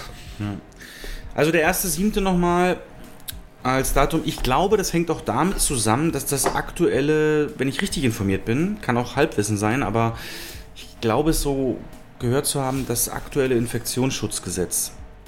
Das geht. Das läuft am 30. Juni aus, ja. Ja. Das ist befristet bis zum 30. Juni. Also die, die äh, inzidenzabhängigen Verordnungen, die laufen dann tatsächlich aus. Ja. Also es gibt keine gesetzliche Grundlage mehr dann für Ausgangssperren und sowas. Aber es gibt, also das ist nicht in Stein gemeißelt. Also äh, rennt jetzt bitte nicht raus und sagt, hier am 1. Juli machen die Kinos auf. ja, oder verklagt uns, wenn es nicht so kommt. Ja, ja. Es gibt, es gibt auch Stimmen, die sprechen teilweise sogar schon von Ende Juni oder Mitte Ende Juni. Aber man rechnet so damit, dass es sich in dem Zeitraum abspielt. Ja, also alles deutet so auf diesen, diese, diese zwei Wochen so um diesen 1. Juli herum hin. Ja. Ähm, es wird auch so weitergehen. Wir können die größten Starts dann mal kurz durchgehen oder nachher vielleicht. Aber es, ich fand heute einen Post von Inside Kino auch ganz interessant, der sich das mal summiert hat. Du hast es gerade für einen Tag summiert.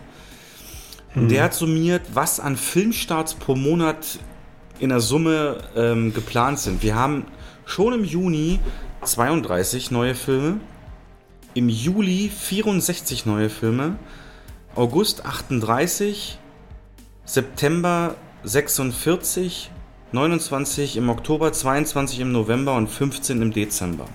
Komplett neue Filme, die zurückgehalten wurden. Filmstau, wie das schöne Wort, wird demnächst Ja. auch ein Hashtag. Ähm, Und das kommt noch dazu. Ne? Also sollte im Juli geöffnet werden. Also es gibt, es gibt momentan auch Filme, die haben noch einen Juni-Start. ja. Äh, 17. 24. Quiet Place 2 zum Beispiel. Und wenn da noch nicht geöffnet ist, rücken die dementsprechend nach hinten und ähm, demzufolge wird das wird der ganze Stau noch größer. Also du hast noch mehr Blockbuster, die das ist eigentlich schon ein Luxusproblem, was man dann hat. Ne? Ja. Was zu der Situation führen wird, durch dieses Angebot, glaube ich, oder kann es gut sein, dass wir und in Verbindung mit diesem lange kein Kino, dass der Durchschnittsdeutsche häufiger ins Kino gehen wird. Na, wenn die Kinos alles richtig machen, erleben wir vielleicht erstmals so ein 2,0 Durchschnittsbesuch pro Bürger. Ähm, Mhm. Gab es ja soweit noch nie. Aber ich habe mir schon zum Beispiel im Juli, wenn meine Freundin Urlaub hat, haben wir schon ausgemacht, äh, jeden Abend. Jeden Abend. Das ist genau die Woche hier Mitte Juli, wo schon geiler Scheiß läuft und cooler Scheiß kommt. also, das wird wieder Der gut. richtig krasse Scheiß kommt ja am 8. Juli. Ne? Also, wenn wir gerade dabei sind, können wir es gerne mal durchgehen. Also, ihr habt am 1. Juli, wir gehen einfach mal davon aus, dass es so kommt, die Wahl zwischen eben Horror und Action, haben wir gerade alles vorgelesen. Eine Woche später, wenn ihr euch denkt, so, ach, Godzilla vs. Kong auf der größten Leinwand, da kann ich auch noch eine Woche warten, würde ich euch empfehlen, das nicht zu tun. Denn wahrscheinlich wird, wird am 8. Juli ein anderer Film die größte Leinwand haben. Was äh, siehst du denn da? Vermu vermutlich. Größte Welche- Leinwand? Ist aber eine gute, Fra gute Frage, Wurf, ne? glaub ich. Ähm, Welchen Film, also kurz am 8. Juli als größte Blockbuster Mainstream starten Black Widow und Fast and Furious 9. Jetzt äh, könnten wir wetten, will ich jetzt nicht, aber was glaubst du, welcher Film wird die größte Leinwand bekommen? Ähm, na, Black Widow wird es nicht sein. Meinst du? Ja. Warum? Ist Disney. Ja. Wird es aber trotzdem nicht sein. Okay, dein Wort. Also Ja. ihr habt im Prinzip eine Woche dann Anfang Juli Godzilla vs. Kong im größten Saal zu sehen. Und danach wird er höchstwahrscheinlich von Fast and Furious 9 eingenommen. Schon Wahnsinn, ne? Zwei so mega Dinger nacheinander. Dazu noch Black Widow, da weiß man ja wirklich kaum noch wohin. Kinderfilme halten sich dann in der Woche zurück. Und danach die Woche am 15. Juli Aber Ja. was man nicht außer Acht lassen darf, dann kommen auch die ganzen Oscar-Filme kommen jetzt auch noch raus, ne? Die werden auch so zwischendrin nachgereicht. Also Mhm. selbst Filmkunstfreunde kommen auf ihre Kosten. Wobei ich glaube, der Oscar-Gewinner Nomadland kommt erst ultra spät.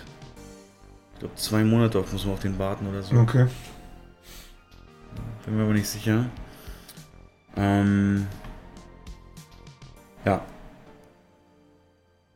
Was fällt dir im Juli, also gibt es da noch irgendwas? Also, was sind denn so im Juli deine Must-Sees? Also für alle, die es selber mal lesen wollen, geht mal auf insidekino.de und dann gibt es dann den Deutschland-Startplan. Äh, sehr gute Übersicht, die wir hier nutzen. Ähm, also, ist der Godzilla auf den. ja. Ja, das ist natürlich, das ist der, auf den ich mich am meisten freue. Ähm, Fast and Furious 9, Black Widow bin ich mir noch nicht so sicher. Das Ja, ne? ist, der Ja. reizt mich eigentlich gar nicht. Wir hatten ja schon mal drüber gesprochen. Es ist so, ah, so ein Film, der dem, dem, ähm, dem MCU gar nichts Neues hinzufügt. Aber man soll sich nicht zu weit aus dem Fenster lehnen. Vielleicht ist er ja auch gut. Und ähm, ja, das sind so die beiden Highlights, die mich reizen im Juli. Ja. Da gibt es noch den, der sollte auch schon voriges Jahr starten, den Jungle Cruise mit Dwayne Johnson. Da freue ich mich auch drauf. Der kommt am 29. Ja. Genau. Deutsche Komödie dann wieder am Start. Das ist ja das Genre, das immer gefördert wird, weil es halt Geld bringt. Ähm, Ja. Generation beziehungsunfähig, so eine schöne, unbeschwerte ähm, ja, Rom Romantikkomödie, Romanzenkomödie. Jo. Und aber auch der neue Ostwind an dem da. So ein richtiger, so ein richtiger Böhmermann-Film ist das. Der wird Hä? sich freuen. Wie meinst du das? Achso, über ach so, eine Generation Kritik. Ja, ja. Hm. Jan Böhmermann wird sich freuen. auf welches äh, Schema das dann einzahlt. Und davor noch, am 22. Juli, kommt halt besagter Cash Truck mit Jason Statham und Snake Eyes, die äh, ähm, Origin-Geschichte von dem einen aus G.I. Joe, diesen stylischen Ninja-Kämpfer. Würde ich auch allein für die, für, die, Ja. für die Schauwerte dann gucken. Genau, und davor auch wieder ein Pferdefilm, Spirit, frei und ge- ungezähmt, dann Ostwind, Bigfoot Junior, Familientrip, Space Jam 2. Ähm, kann ein Riesendesaster werden, weiß man nicht. Auch Fast and Furious, ne? der hat jetzt geöffnet mit 60% Bewertung im Schnitt so vom Publikum. Okay. Aber natürlich. Aber G.I. G.I. Joe machen, macht keiner mehr aus den anderen beiden Filmen mit, ne? Da gab es ja schon Nee, zwei das ist eine alleinstehende. äh, Okay. Nur mal um das Verhältnis zu setzen, was für ein Potenzial Fast and Furious hat. Südkorea, da ist er jetzt gestartet mit 400.000 Besuchern am Wochenende, am Starttag, Entschuldigung, am Starttag. Und äh, zum Vergleich, Fast and Furious 8 hat 200.000 Besucher gemacht und 735.000. Und beide kamen aber trotzdem am Ende über 3 Millionen Besucher. Äh, das ist, ähm, das ist eine Verdopplung, der da gerade hingelegt hat. Das ist Ja. so Sehnsucht nach diesem, nach diesem Blockbuster-Kino. Ähm, unfassbare Zahlen, setzt sich ja nahtlos fort ne, aus den Frankreich-Zahlen. Von daher glaube ich, wird er auch in Deutschland, der wird alles wegrocken, weil das ist so ein Film, auf den sich eben die breite Masse einigen kann. Und Ja. wenn es einen Film gibt, für den ich wieder ins Kino gehe, dann ist es vielleicht nicht zwingend so ein Monsterklop-Film, ähm, wo wir uns noch verabreden müssen, Jens. Ne? Also da will ich mit dir auf jeden Fall gerne drin sitzen, wenn du ihn guckst. Und Ja, aber da bin ich voll bei dir. Das ist Fast and Furious ist deutlich mehr Mainstream als Godzilla vs. Kong. ja. Ja.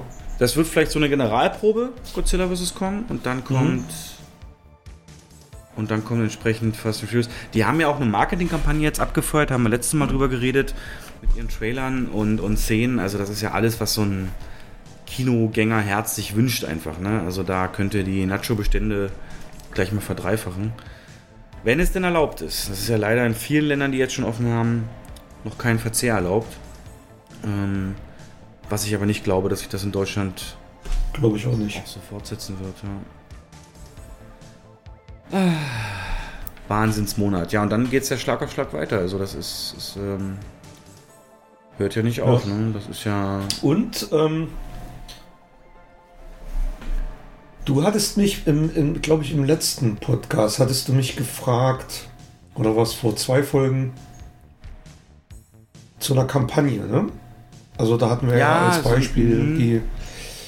Und ähm, also wahrscheinlich sitzen im HDF Leute, die unser, unser Podcast hören. nee, was passiert?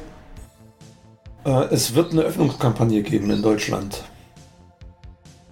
Ich wage es kaum zu glauben, aber es ist tatsächlich der Fall. Und zwar Ströer, sagt dir was, ne? Große Werbeagentur. Ja, an jeder Bushaltestelle. Hm. An jeder Bushaltestelle. Äh, die haben insgesamt 79.000 Screens in ganz Deutschland. Und Facebook ist der zweite Werbepartner. Und die zusammen mit dem HDF werden eine Wiedereröffnungskampagne ähm, ausrollen. Das wird so in, in zwei, drei Wochen passieren. Das sind so 50-sekündige Spots. Und die werden dann auf den Displays und auf Facebook zu sehen sein. Und ich habe gelesen, dass auch Ari ähm, aufgesprungen ist und den Kinos diese Spots kostenlos zur Verfügung stellen wird. Zur Eigenwerbung. Also da tut sich endlich mal was. Das. Oh, ich habe jetzt schon Gänsehaut, ne? Endlich Ja. wieder Ich hab- sachlich. ja.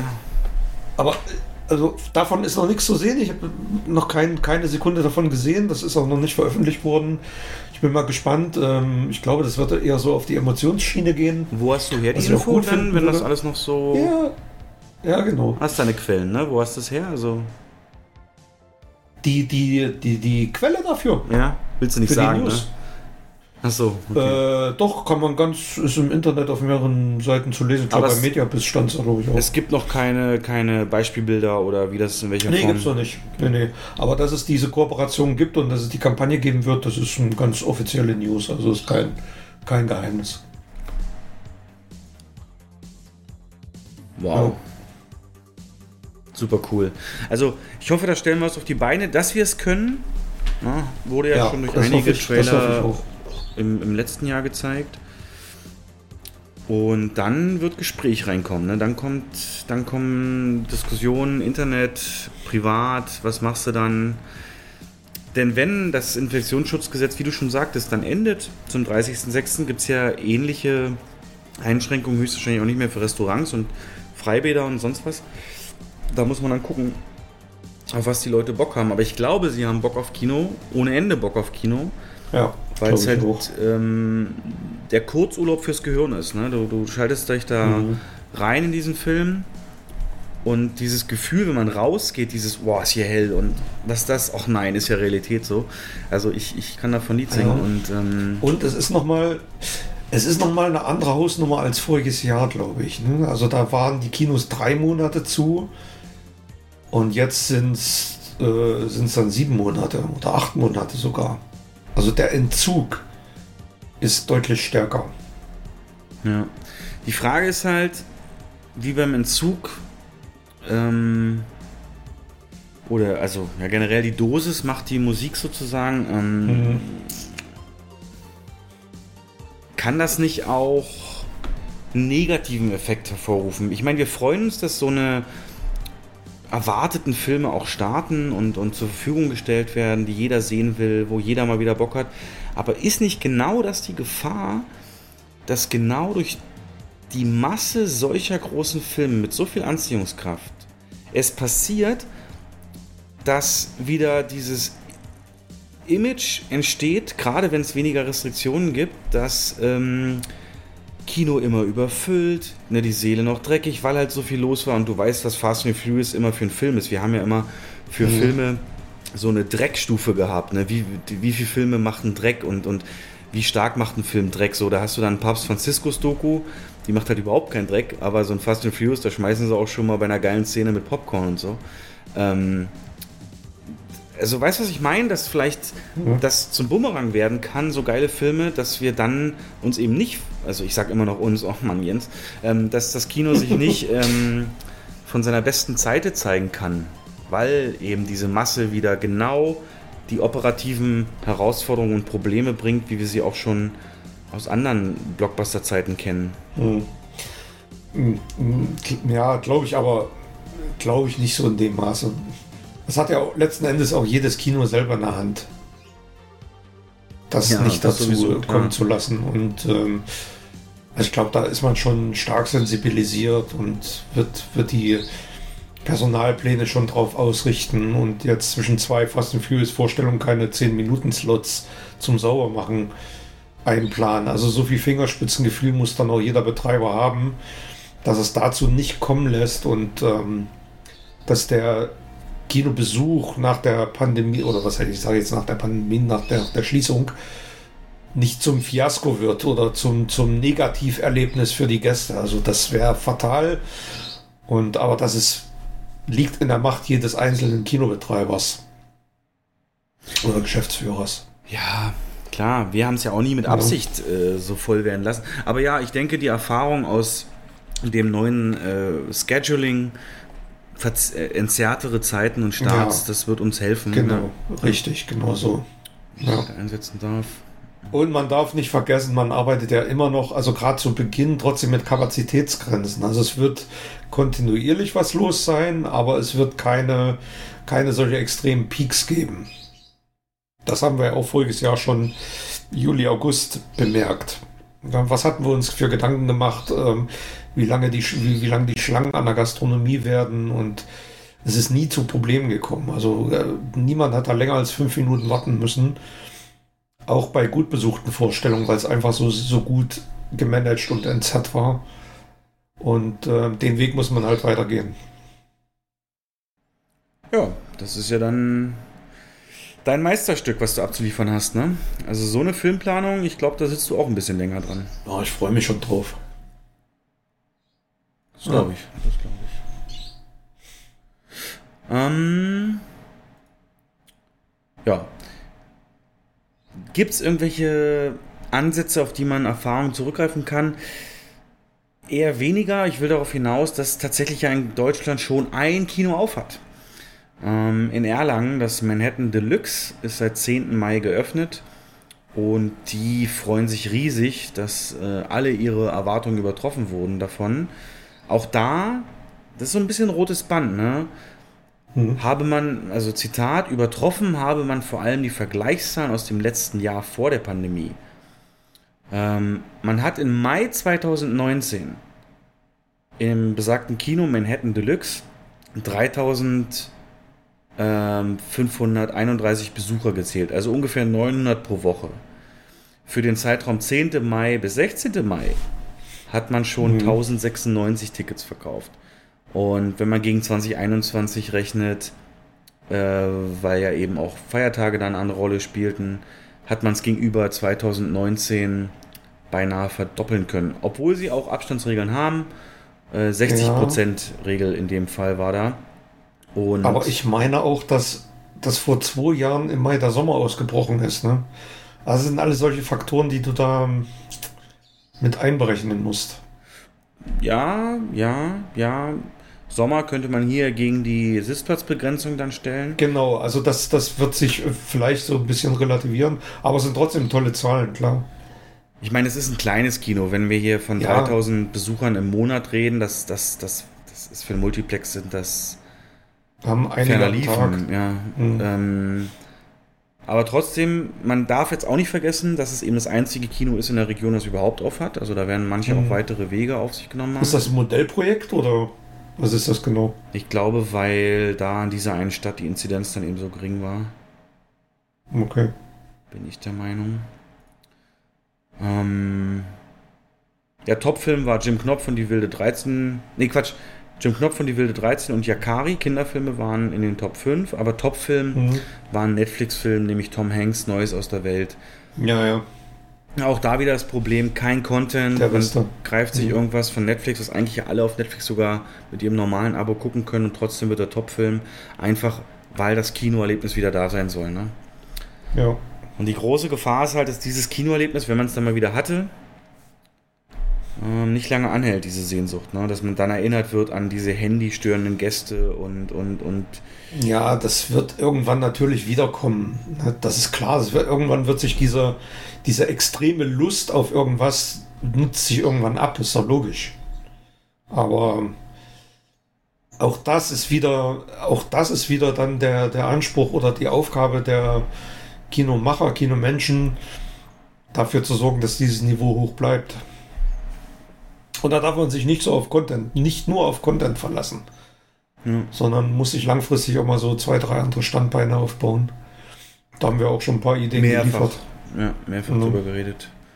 Bin gespannt, wie in Deutschland das Thema Privatvorstellungen äh, Fahrt aufnehmen wird oder auch nicht. Genau.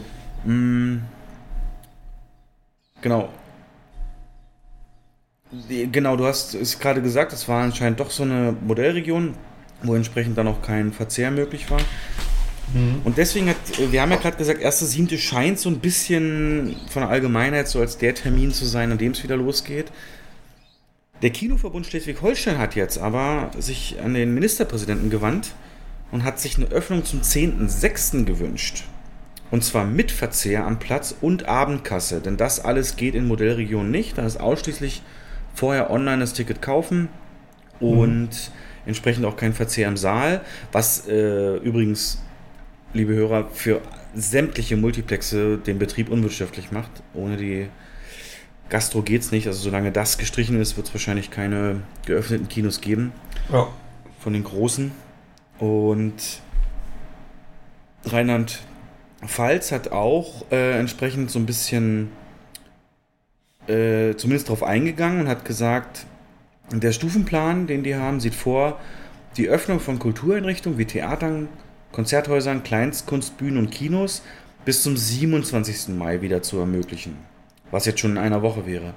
Dies gilt auch für Außenveranstaltungen mit bis zu 100 Personen und im Innenraum könnte man ab dem 10. Juni mit zunächst 75 Personen dann wieder pro Saal ähm, Vorstellungen mhm. durchführen. Aber eben nur, wenn Hygiene- und Schutzkonzepte da sind. Die sind es ja in allen Fällen. Und hier haben wir jetzt also Rheinland-Pfalz und Schleswig-Holstein, die so ein bisschen den 10.06. Äh, propagieren. Hm, wie realistisch schätzt du das ein, dass es der Termin wird? Also deutschlandweit auf keinen Fall, ne? Ich schätze ich nicht realistisch ein. Also es gibt ja, es ist ja wieder so ein klein-klein. In jedem Bundesland gibt es andere Regeln. Niedersachsen ist zum Beispiel inzidenzabhängig. Da darf, ich glaube, gelesen zu haben in der Verordnung, dass in Gastronomie und, und Kinos ab Inzidenz von 35 öffnen.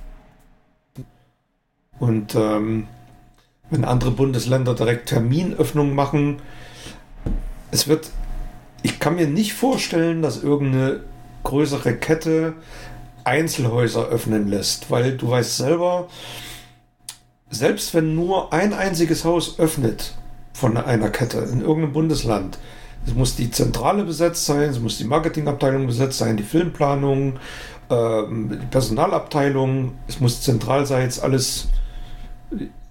Viele Dinge müssen ja gemanagt werden, es müssen Waren eingekauft werden und so weiter und so fort. Und das lässt sich wirtschaftlich nur realisieren, wenn ja alle, alle Häuser gleichzeitig aufmachen. Also so ein klein-klein wie voriges Jahr wird es, glaube ich, nicht mehr geben. Ja, und halt entsprechend äh, nur dann bringen ja die Verleiher, wie wir gerade erzählt haben, auch die Filme genau, raus. Genau, genau.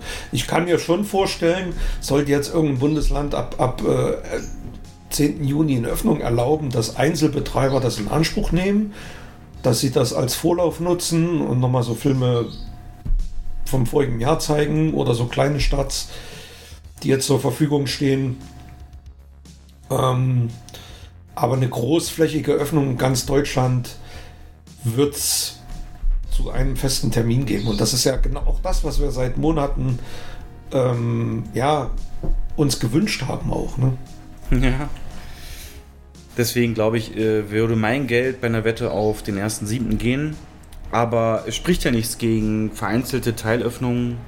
Ja. Ähm, gerade kleinere Häuser. Und wir haben ja gerade gesehen, selbst im Juni sind aktuell noch 32 Filme terminiert. Mhm. Von daher ähm, sollte es da mit der Versorgung auch nicht ganz so schlimm sein. Das wird, also wenn man das so macht, dann das würde auch diese angedachte Kampagne dann, das würde der die Wucht nehmen. Wobei du hast gesagt, anfängt, in zwei Wochen soll die losgehen, ne? Das wäre Anfang Juni. Ja, man geht da davon aus, dass bis dahin der Termin feststeht. Vermute ich jetzt mal. Und äh, in, in, zwei oder drei Wochen soll die vorgestellt werden, die Kampagne. Ach, also soll sie ja nicht, genau, also sie soll dann nicht ausgerollt werden, aber vorgestellt werden. Und dann wahrscheinlich, ähm, ja, so im Juni oder kurz danach starten, dann hat man so zwei, drei Wochen zu genau. dem Termin hin. Ja, das vermute ich auch. Das ja. macht Sinn, ja. ja. Schön vereinzelt. Ey, ich glaube, das kann ein ganz großes Momentum geben. Ne? Wenn die gut gemacht ist, glaube ich, dann ja. wird, wenn die ein paar Szenen von den Filmen, den vielen Filmen, die da starten, mit ein, reinbringen, mit Termin, dann, dann, dann wird sich einer schon gedanklich so ein, so ein Vermerk machen, ne? Auf geil, den wollte ich immer schon mal sehen. Und wenn wir jetzt, also wenn wir gerade den Termin so im Fokus haben, passt ganz gut das Interview mit Hans-Joachim Flepper. Er hat ein neues Interview gegeben. Ja. Er ist ja, er ist ja eigentlich der Multiplex-Pionier in Deutschland und wir haben ihn hier oft schon zitiert ja, im, super oft. Im Podcast. Aber weil er auch so sein Herzblut äh, an die Branche gehängt hat und ähm, auch persönlich stark davon betroffen ist und als, als wirklich eisenharter Kinofan sich das nichts, also nichts mehr wünscht, als Kinos öffnen. Und er spricht davon, also er geht davon aus, dass in Deutschland zwischen dem 15. und dem 1. Juli die Öffnung erfolgt. Also bewegen wir uns genau in dem Rahmen, den wir auch schon genannt haben. Ähm, und für ihn ist Zünglein an der Waage tatsächlich aber erst der neue Bond. Also er sagt, der neue James Bond, der nach mehrmaligen Verschiebungen Ende September in die Kinos kommen soll, werde die Nagelprobe für die ganze Kinoszene sein. Wenn man 15 Monate lang auf das Kino verzichtet hat und seine Filme nur auf einem Laptop oder im Fernsehen zu Hause angeguckt hat, wird man wieder, wieder Lust verspüren, den Film an dem Ort zu erleben, für den er auch gemacht wurde. Warum sollte das für Bond gelten und nicht für Fast? Das äh, weiß ich auch nicht, warum er. Also Bond ist ja auf, im September terminiert. Ende September, glaube ich, ne? 30. glaube ich. Hm. 30. Und ähm, wir haben also vorher schon sehr starke Filmstarts. Fast and Furious und Godzilla vs. Kong. Und das sind für mich eigentlich schon so die Feuertaufen. Hm. Ja. Aber interessant ist, was er noch sagt. Ne? Also da, die ganze Kinobranche kämpft gegen gleichzeitigen Start von ähm, also kämpft gegen die Fensterverkürzung an und ähm, die Plattformen diktieren derzeit die Bedingungen. Es laufe nicht mehr wie früher auf Augenhöhe. Die großen Streaming-Dienste haben mehr oder weniger die Macht übernommen, nach denen die Kinowelt zu funktionieren hat. Das Kino dient dann nur noch als Marketinginstrument, sagt er. Und dann geht er nochmal auf seine, seine ähm, Firma ein und er schätzt, dass die Pandemie ihn eine Million Euro pro Monat gekostet hat. Also mhm. insgesamt zwischen 10 und 12 Millionen Euro. Durch Mietzahlung und sowas, oder geht er darauf ein? Da geht er nicht drauf ein. Er sagt nur, dass die Hälfte ihm erstattet wurde. Das heißt, er hat, also wenn er von 10 Millionen Euro redet, 5 Millionen in Sand gesetzt. Hm. Ja. Dann äußert er sich wieder enttäuschend über die Regierung, ne, weil Novemberhilfen sind wohl immer noch nicht geflossen. Was? Echt? Ja, ja. Und ähm, von 750 Mitarbeitern hat er die Hälfte entlassen müssen. Also das mal so als Stimmungsbild von demjenigen, der die Kinobranche in Deutschland eigentlich ganz wesentlich mit aufgebaut hat und auch immer noch prägt. Aber ich höre da nur Beschwerden. Hat er auch irgendwie Lösungen präsentiert. So, hm. jetzt, er sagt, das äh, ist, da, da, da, geht das Interview nicht. Ich weiß nicht, ob das länger geht. Also, das sind so die. Ähm, das Interview hat er NTV gegeben. Ich habe es selber nicht gesehen. Ich habe es nur ähm, textweise vorliegen gehabt dann. Und äh, ich weiß nicht, ob er da noch drauf eingegangen ist. Mir liegt ja nur der, dieser Text vor. Tja, also da, ja, ja. No. Aber letzten Endes glaube ich, wenn, wäre er nicht optimistisch, dass äh, der Kamm wieder aus dem Dreck gezogen werden könnte, ähm, würde er nicht, würde er sich nicht so geäußert haben. Also ich glaube schon, dass er, dass er auch ein bisschen, also er, er redet immer, das ist, er wird schon immer sehr überdeutlich in seinen äh, Interviews, aber das hängt auch damit zusammen, weil er wirklich auch persönliches Geld in seiner Firma hat, was bei vielen anderen Kinobetreibern nicht der Fall ist. Und ähm, es ist immer so ein, so ein Stimmungsbild, finde ich, wenn Flabbe sich äußert. Hm. Ja, das ist ja nicht das einzige, mit dem er in der Presse erschienen ist. Und zwar wurde eine, hat, ist er Teil einer Vereinigung von Kinobetreibern, und zwar größeren Kettenbetreibern, die sich jetzt zusammengeschlossen haben zur sogenannten Cinema Family Group. die sind alle nicht verwandt natürlich, aber es ist äh, die Ketten Cineplex, Kinopolis, Filmpalast und Astor. Also da müsste wirklich jeder von unseren Hörern mindestens einen davon kennen oder auch bei sich in der Nähe haben. Und hier wurde diese vier Unternehmen haben sich zusammengeschlossen zu einer Verhandlungsgruppe, also nicht in irgendeiner Form äh, äh, geschäftlich, sondern zu einer Verhandlungsgruppe, die so ein bisschen auf das eine, was du gesagt hast von Flebbe, ähm, reagiert haben, nämlich dass Streaming-Dienstanbieter, die oft dahinterstehenden Studios ähm, ja doch ganz stark rütteln aktuell an den sogenannten Auswertungsfenstern. In Deutschland noch nicht so akut, ähm, wobei der Schutz für Kinoauswertungen in Deutschland, dass sie da eine gewisse Zeit laufen müssen, nur für geförderte Filme besteht. Alles andere war bisher immer so ein Gentleman's Agreement. Und das sind ja jetzt ähm, ist so ein bisschen über, über den Haufen geworfen durch eben Parallel- oder Premium-VOD-Starts gleichzeitig von großen Filmen. Und das Ziel mhm. ist, Zitat, angestrebt ist eine Einigung darüber, unter welchen Voraussetzungen Filme auch bei einer Verkürzung des exklusiven Auswertungsfensters zum Einsatz kommen können. Auf diesem Wege sollen laut einer gemeinsamen Pressemitteilung nicht nur die Verhandlungen vereinfacht und effizienter gestaltet werden, sondern zugleich die Sicherheit geschaffen werden, dass Filme im Fall einer Einigung verlässlich auf mehr als 900 Leinwänden in Deutschland, die zusammen mehr als 25 Prozent der bundesdeutschen Kinobesucher auf sich vereinigen, zum Einsatz kommen. Ein gemeinsamer Filmeinkauf ist aber nicht vorgesehen. Das ist ganz interessant so aus Kinosicht. Die sprechen also im Prinzip mit den Studios mit geeinter Stimme, sagt, ey, Auswertung hat so und so zu laufen. Ähm, sonst, also sonst habt ihr 900 Leinwände weniger oder gar nicht oder nur kurz, whatever. Mhm. Ähm, aber einkaufen und Bedingungen aushandeln wird noch jede Kette selber machen. Das ist das, was da stelle ich mir halt die Frage, wie soll das funktionieren?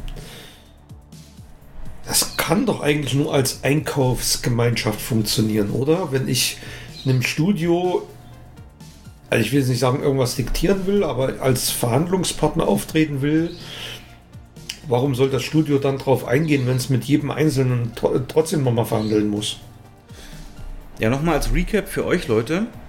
Es ist so, dass ähm, Kinofilme ja gemietet werden von den äh, Studios entsprechend oder Verleihern und dann für eine Miete entsprechend gezeigt werden dürfen. Und an dieser Miete hängen nicht nur Prozentbeteiligung äh, am Ticketpreis, sondern oder Aufteilung des Ticketpreises, sondern auch können ganz verschiedene Bedingungen dranhängen, wie zum Beispiel in welchem Saal soll ein Film laufen, wie lange soll er dort laufen, welche Uhrzeiten sollen laufen ähm, und so weiter und so fort. Und teilweise eben auch Plakate und, und Werbung im Kino und so. Das, das sind da so kleine Details, die noch mitverhandelt werden. Ich könnte mir vorstellen, dass man eben mit geeinter Stimme sagt, ey, ganz oder gar nicht. Also jetzt zum Beispiel, ne, nehmen wir mal, keine Ahnung. Gut, Fast ist jetzt ein doofes Beispiel, aber nehmen Sie einfach Fast and Furious 9 Ihr wollt ihn bei uns im Kino sehen, das ist ein Blockbuster. Ähm, und hier, pass auf, wenn wir uns darauf einigen können, dass der erst in anderthalb Monaten beim Streaming landet und nicht schon nach zwei Wochen, dann werden wir ihn auch zeigen. Dann ist diese Grundbedingung gesetzt, aber dann kann trotzdem noch der Fly in jede Kette rangehen und entsprechend sagen, ey, ähm, Leihmieten verhandeln und ja. Genau, wir zeigen ihnen also nur diese eine Bedingung. Wann geht er ins Streaming, wird über diese Gruppe verhandelt und alles mhm. andere dann eben wieder einzeln. Mhm. Ähm, die Frage ist, Jens, wir haben ja oft danach gerufen oder hier auch vorgeschlagen im Podcast, dass eigentlich die Kinobetreiber in der aktuellen Welt nur geeint und mit großer Stimme ja. auftreten können, dass es auch gegenüber ja, der Politik eine Stimme fehlt und so weiter. Mhm, mhm, genau. Ähm, jetzt geht es hier gar nicht um Politik, sondern es geht hier um dem Auftreten gegenüber Studios. Aber ich weiß nicht, vielleicht willst du darüber oder darfst du, ich weiß gar nicht, aber wenn du, warum glaubst du, sind die beiden größten Betreiber, Sinister und Cinemax, hier nicht beigetreten? Was vereint diese vier Ketten? was die anderen nicht haben. Weil stell dir mal vor, diese Ketten wären noch dabei. Dann hätten ja Verleiher gar nichts mehr zu melden. Naja, es gibt ja noch mehr. Es gibt ja noch UCI zum Beispiel. Stimmt, ja. also, aber das, also da fehlt mir das Hintergrundwissen. Das kann ich dir nicht sagen. Das weiß ich nicht. Keine Ahnung. Also ich glaube eben, Cineplex ist ja eine Vereinigung von einzelnen Franchise-Nehmern mehr oder weniger. Genau, Cineplex selber ist ja gar kein Unternehmen an sich. Das ist ja, ja nur eine Einkaufs... Also, da, genau, also vielleicht erklärst du es besser nochmal. Ich weiß gar nicht so genau, aber Cineplex wird von, äh, setzt sich wiederum aus einzelnen Gruppen zusammen. Naja, es gibt zum Beispiel die Cineplex oder die Gruppe, Kinogruppe Rusch, die hat unten in Bayern ja, sind vier bis zehn Häuser oder was. Und ja, dann genau. Das sind halt Einzelunternehmer. Einzel, genau. Wie Rewe und Edeka. Die haben so sich das im, im Prinzip ist Cineplex genau das, was ich vorhin gefragt habe. Ähm, Im Prinzip ist Cineplex eine Einkaufszusammenschluss. Äh, äh also da haben sich tatsächlich Einzelbetreiber zusammengeschlossen, um gegenüber den Verleihern ähm, als, als Gesamtheit auftreten zu können und somit ja, die Vorteile einer Kinokette genießen zu können. Gerade was Leihmieten angeht und so weiter und so fort. Ja, also die umgehen damit im Prinzip die Notwendigkeit, dass jeder, jedes einzelne Haus oder jeder einzelne Betreiber mit dem Verleiher verhandeln muss und so verhandelt halt die, der Zusammenschluss in Gänze mit dem Verleiher und kann dann sagen, wir haben hier im Hintergrund äh, 100 Kinos äh, oder 200, keine Ahnung, wie viele da jetzt drin sind und ähm, hat man eine bessere Verhandlungsposition, als wenn man jetzt für zwei, drei, vier oder fünf Häuser nur einen Film anbieten möchte. Das ist so der Hintergrund von Cineplex. Und da geht es natürlich auch um Einkaufspreise in der Gastronomie. Ja, also auch da kann man ganz andere Preise erzielen. Ähm, also um die Gemeinsamkeiten rauszustellen, die es da vielleicht gibt. Wie gesagt, das ist auch so eine Vereinigung aus Einzelunternehmern. Filmpalast ist ähm, familiengeführt, glaube ich. Ist das die Trieft-Gruppe? Klieft? Äh, weiß ich, Kieft? Kieft, genau. Weiß ich nicht, ist das Filmpalast? Weiß ich jetzt gar nicht. Also Kieft war vorher Cinestar. Ach, Cinestar? Und war vorher, das ist ja dann, die sind ja dann, dann raus. Und ja, doch, kann sein, glaube ich. Ähm, ja, müssten sie sein. Ja. Also auch wieder mehr so privat geführt. Es ist privat, äh, Family, also äh, Einzelunternehmer im Prinzip, die das Ja, führen. Ich glaube, Kinopolis auch. Und Astor, klar, Flebbe, ne? Also vielleicht ist das die Astor Gemeinsamkeit, dass das so wirklich ähm, ja nicht Privatindividuen, aber wie sagt man das so? Einzelunternehmer mehr oder weniger oder oder im Gegensatz zu CineStar und Cinemax, die beide von internationalen Gesellschaften Mhm. nur Teil einer solchen großen internationalen Gesellschaft sind, ähm, ist das wahrscheinlich das einigende Merkmal, ne? dass die so selber noch das Möglich, Sagen haben. ja. Ja. Also die haben im Zusammenschluss wahrscheinlich dann auch eine größere, also eine ähnliche Möglichkeit wie so eine Kette wie Cinestar oder Cinemax aufzutreten, als ähm, mit ihren äh, einzelnen Häusern. Das ist der Grundgedanke dahinter. Ja. Genau. Also hier geht es ja bei diesem Zusammenschluss geht es ja primär um das Verleihfenster, was immer weiter schrumpfen wird, ähm, was sich gar nicht vermeiden lässt und die ja, größere Marktmacht der Streamer. Und da passt jetzt ganz gut ein Artikel, den unser, unser Gastredner, der Manuel, herzliche Grüße von dieser Stelle aus, gefunden hat. Ähm, den hat er im, im, auf Forbes.com gefunden. Und der beschäftigt sich damit, wie Kinos und Streamer untereinander partizipieren können. Und zwar ganz konkret an dem Beispiel Army of the Dead und Woman in the Window. Und ähm, ich kann ganz kurz mal vorlesen, das ist auf Englisch der Artikel. Um, Zack Snyder's Army of the Dead opened last night for a one week theatrical run before its uh, May debut on Netflix. This marks the biggest nationwide release for any Netflix streaming flick, around 600 theaters, thanks to participation from Cinemark, America's third largest multiplex chain. I do not know whether we'll get box office grosses for the semi-wide release. However, the release could pave the way for more high-profile prestige streaming flicks to debut in theaters before streaming, even outside the award season. Army of the Dead is a polished and confident blast. It works as a zombie shoot 'em up, but primarily concentrates on being an ensemble heist flick about folks breaking into a zombie-invested Las Vegas to steal 200 million dollars, led by an uh, always engrossing Dave Bautista. You get your fill of R-rated carnage and visually dynamic action. Und ich habe mal ähm, recherchiert, Jens, leider äh, liegen ganz kurz. You have a very interesting accent when you speak English. Ja, ein, ein Ostexzent. Ja, kannst du mal zusammenfassen auf Deutsch? Ich habe jetzt auch nicht folgen können, also ehrlich gesagt. Also es geht Also am Beispiel von ähm, Army of the Dead geht es im Prinzip darum, dass der in den Staaten eine Woche vor Netflix äh, Release in den in 600 Kinos lief. Und leider liegen aber keine Umsatzzahlen vor. Also ich habe geguckt, ähm, es gibt keine veröffentlichten Box-Office-Zahlen. Und ähm, die Theorie ist halt, dass das Schule machen wird, dass halt Army of the Dead so der, der Stempelfilm sein wird für die zukünftige, ja, zukünftige Verleiherpolitik von Filmen, an denen Netflix partizipiert ist, dass sie ein kurzes Kinofenster haben werden und dann auf Netflix kommen. Ist ja das, was wir immer propagiert haben, ne? was wir eigentlich auch immer wollten. Ja. Das äh, eine Woche, weißt du, da ist niemand, da schadet es niemand, da wird nie die Masse rein können, dass es dann für Netflix uninteressant wird, dass man den dann da guckt. Die großen Enthusiasten tun sich da an, haben die auch was von, haben aber es gleichzeitig im großen Kino. Und die, die es halt ja. zu Hause gucken wollen, gucken zu Hause, ja. Also er sagt auch noch, es ist halt ein einfacher Weg, um ähm, Multiplexe, Multiplexen zu helfen, das Programm zu füllen und ähm, in, in, gewisser Weise eine Art von Normalität weiter wieder zu erreichen.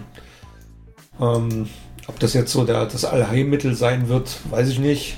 Es gibt ja, du weißt ja auch, es gibt ja auch viele Netflix, gerade Netflix ist ja so verschrien, also wenn man so Foren liest, äh, sie teilweise auch minderwertige Filme veröffentlichen, gerade welche mit schwachen Drehbüchern und Co. Und ähm, deswegen könnte das natürlich auch für Kino-Releases negativ, negative Auswirkungen haben, finde ich. Aber Army of the Dead ist eigentlich ein Film, der ins Kino gehört hätte. Der sollte ja eigentlich auch im Kino starten. Ähm, dieses Wort Normalität, was du jetzt verwendet hast, ne? diese Rückkehr mhm. zur Normalität, ist das vielleicht der falsche Ansatz? Also, dass man so, was, ist, ist, was ist die Normalität? Ne? Das ist ein Zitat. So. Das ist also der, derjenige, der den Artikel geschrieben hat, das ist ein Zitat von dem Typen, der das geschrieben hat. Ähm, also, ist es dafür oder dagegen? Ja. Äh, ja, wir haben das ja schon mal. Ich bin bei, ja, ich kann das nicht verallgemeinern. Es gibt sicherlich Filme, da bietet sich das an. Gerade auch bei äh, Woman in the Window, den ich übrigens gestern gesehen habe, können wir, können wir da nochmal drüber sprechen. Ja, gerne. Ähm, da sind solche Limited Kino-Releases äh, wahrscheinlich der guter Kompromiss. Ähm, aber es gibt natürlich auch Filme, bei denen ich mir gar nicht vorstellen kann. Ne? Also Wonder Woman 84 zum Beispiel läuft erst auf Sky in, in, Deutschland und nicht im Kino und solche Sachen. Das nee, hier geht es äh, ja um, umgekehrt. Also es gibt ja, ich vergleiche das gerade so, für euch wieder Hörer, wenn wir Filme geplant haben für so eine Woche, dann gab es oft so eine Einschätzung, was in welche Kategorie die fallen. Da gab es so Rom-Com und Action und so, die Klassiker. Aber ja. es gab auch ganz viele Filme, die unter dem Kürzel K liefen für kurz. Das heißt, das waren bewusst für einen Kurzeinsatz vorgesehene Filme, die dann auch nicht regelmäßig liefen, jeden Tag, sondern drei, vier mhm. Mal, Spätvorstellungen, sonst wie da. Und könntest du dir vorstellen, dass solche Filme wie Army of the Dead diesen K-Status einnehmen? Also das wäre ja auch planbar. Das wäre ja auch ähm, nicht kriegsentscheidend, ja. sag ich mal, vom Umsatz her. Also so könnte ich mir das vorstellen. Naja, mir ist, mir ist das Fenster zu kurz. Also mir persönlich wäre das Fenster zu kurz. Also eine Woche vor Streaming-Start wirst du keinen Blumentopf gewinnen damit. Das aber ist, deswegen ähm, ja auch ähm, nicht eine flächendeckende Einsatz, sondern gezielt. Ja, aber... Wie, äh, du, ganz ehrlich, du würdest doch reingehen für Army of the Dead. Weiß ich nicht. Was? Ich weiß es... Ich, ich weiß es nicht. Du ich bin ja jetzt nicht der so der Zombie... Was? Nein, nee, nee, so zum ja, George Romero, Kult und so und Nachfolger, ja, Remake. Ja. Aber ich weiß nicht, ob ich jetzt dafür unbedingt zwingend in der ersten Woche ins Kino. Deswegen, deswegen sage ich ja, so ein Film, also man muss, man muss im Kino auch äh, Film Gelegenheit geben, sich zu entfalten und schon nach einer Woche den in Stream dann zu geben und das vertraglich dann zu fixieren, ist ganz schön. Also es kann das kann von Vorteil sein, kann aber auch von Nachteil sein. Was, was ist denn, wenn der Film im Kino abgegangen wäre, noch zwei, drei Wochen lang? Ja gut, Ja, aber hast das richtig sind die Kompromisse, Ja. die du halt jetzt machen musst. Du hast Ja, mir das sind die alleine Kompromisse, gesagt. ja. Und du, dein, dein Argument ist ja dann immer, wie oft kommt sowas vor? Ich weiß. Nicht so oft, ja, ich weiß, aber es kommt halt trotzdem vor. Und ähm, ja, ich denke mal, ich denke mal, so, so ein drei, vier Wochen Ding wäre okay. Ne? Aber eine Woche davor Viel ist zu lange. ganz schön nee. Aber überleg doch mal, Jens, den Aspekt der Exklusivität, dass wenn du weißt, so ein Film wird nur eine Woche vorher laufen und du hast nur in dieser Woche die Chance, ihn auf der großen Leinwand zu sehen, das wird doch genau die Kundschaft abholen, die für die große Leinwand brennt. Und für die eine Woche reicht diese Kundschaft doch, um die Seele zu füllen, oder nicht? Also so würde ich rangehen. Das hat doch auch was mit Mm. so ein bisschen Premium zu tun. Ja, aber Wenn ich es jetzt auch noch in zwei Wochen gucken kann oder in drei Wochen, dann ist es ein Film wie jeder andere. Wir haben selber schon mal drüber geredet, dass eigentlich nach vier Wochen alle Filme durch sind, so mehr oder weniger, wenn es jetzt kein. ja, nach vier Wochen, aber nicht nach einer Woche. Ja, eben! Und du mal, kannst aber oft- nun mal in der. Ja, aber du kannst in der Welt, in der Netflix diesen Film bezahlt und gemacht hat, dir das nicht wünschen. Also ist Aber doch. die haben ich, den ja nicht bezahlt. was? Die haben den. Das Ah, ist die haben doch den kein, ist das eingekauft. eine netflix Ich glaube ja. Ich bin ich mir jetzt nicht sicher, also nagel mich da jetzt nicht fest. Ich weiß es nicht genau. Ich weiß es nicht. Na, das ist so ein 150, der geht 150 Minuten, 148 Minuten. Es ist ein, soll ein richtiges Epos sein. Ich werde mir, morgen kommt der glaube ich raus, ne? Mhm. werde ich mir direkt angucken. Ähm, ja, ich, ich finde es zu kurz. Ich, ich aber würde Jens, mich als Kinobetreiber wenn du es niemals länger machst, auf ist es ein- Film wie jeder andere. Davon Nee, hat niemand dann würde was. ich, ein- ich, nee, ich würde mich als Kinobetreiber niemals auf ein Einwochenfenster einlassen. Never. Aber das, auch ist, das spiegelt doch auch genau unsere Welt wieder, dieses Schnelllebige, dieses Besondere, was nur kurz verfügbar ist, wo du, wir haben, wir leben in Zeiten von Apps, wo du nur in, mit, mit Einladungen reinkommst, wo du ganz schnell sein musst, um irgendeinen Hype mitzuerleben und, und genau das spiegelt das doch wieder. Also ich finde das, wenn man das weiß, stell dir mal vor, ein Trailer, der sagt eine Woche nur im Kino, dann auf Netflix. Dann holst du doch bestimmt 10, 20 Prozent der Interessierten ab, die sagen, scheiße, dafür gehe ich ins Kino. Und damit kriegst du wieder Leute, die eigentlich nicht vorhatten, ins Kino zu gehen, vielleicht ins Kino. Also da ist doch uns noch mehr geholfen, als wenn er so drei, vier Wochen dahin plätschert und wir den dann ausmachen müssen oder eben Nee, der die Seele ich nicht. Also Also ich nie gedacht, dass du da so eine andere mindestens, Sichtweise mindestens hast. genauso viele, na, nicht bei einer Woche, mindestens genauso viele werden sagen, ja, die eine Woche warte ich jetzt auch noch, dann gucke ich mir den im, auf Netflix an. Das, das ist zu kurz, das Fenster, eine Woche.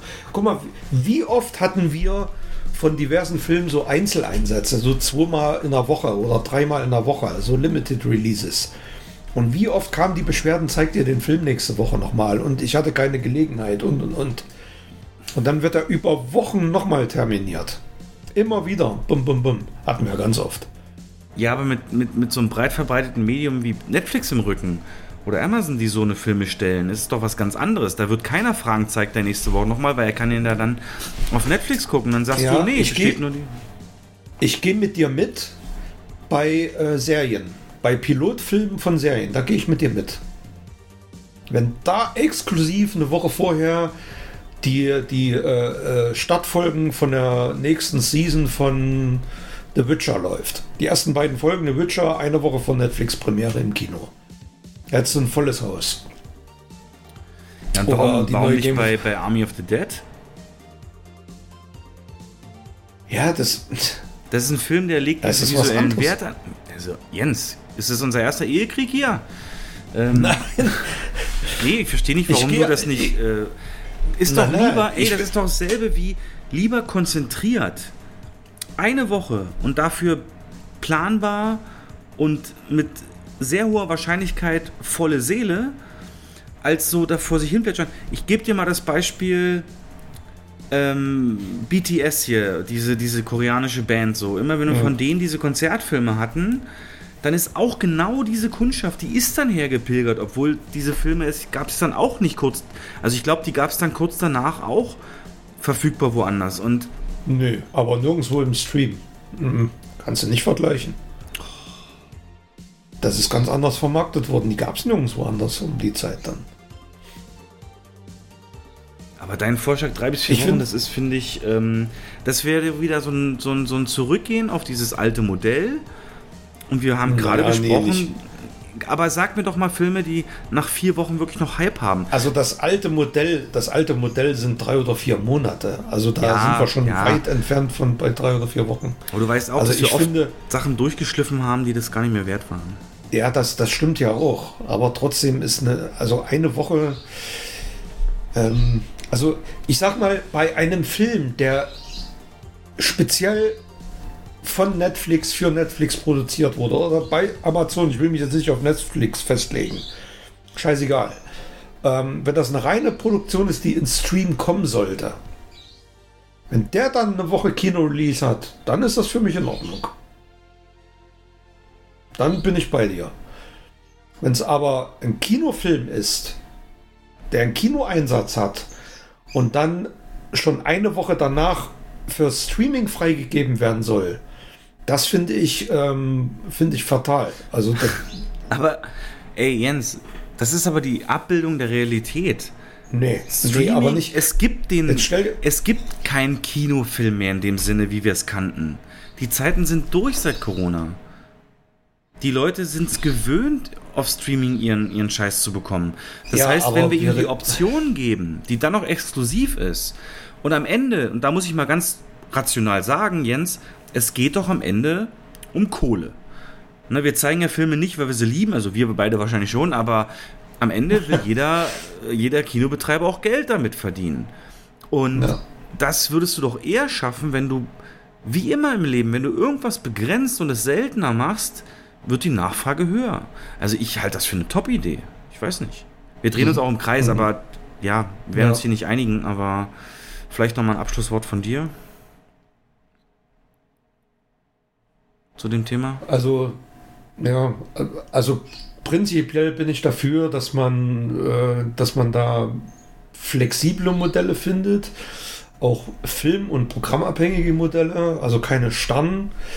Ähm, halte aber ein Auswertungsfenster von einer Woche, das wäre in meinen Augen der Todesstoß für die Kinobranche. Warum? Wenn sich das auf lange Frist durchsetzen würde. Nein, du hast doch gerade das Beispiel aus dem Forbes-Artikel gebracht, der so für ausgewählte Filme das bezieht. Das ist nicht Netflix. Ja. Ich will nicht, dass jeder Netflix-Film eine Woche eher startet. Ich will, dass so diese Das habe ich Highlights. doch gerade gesagt.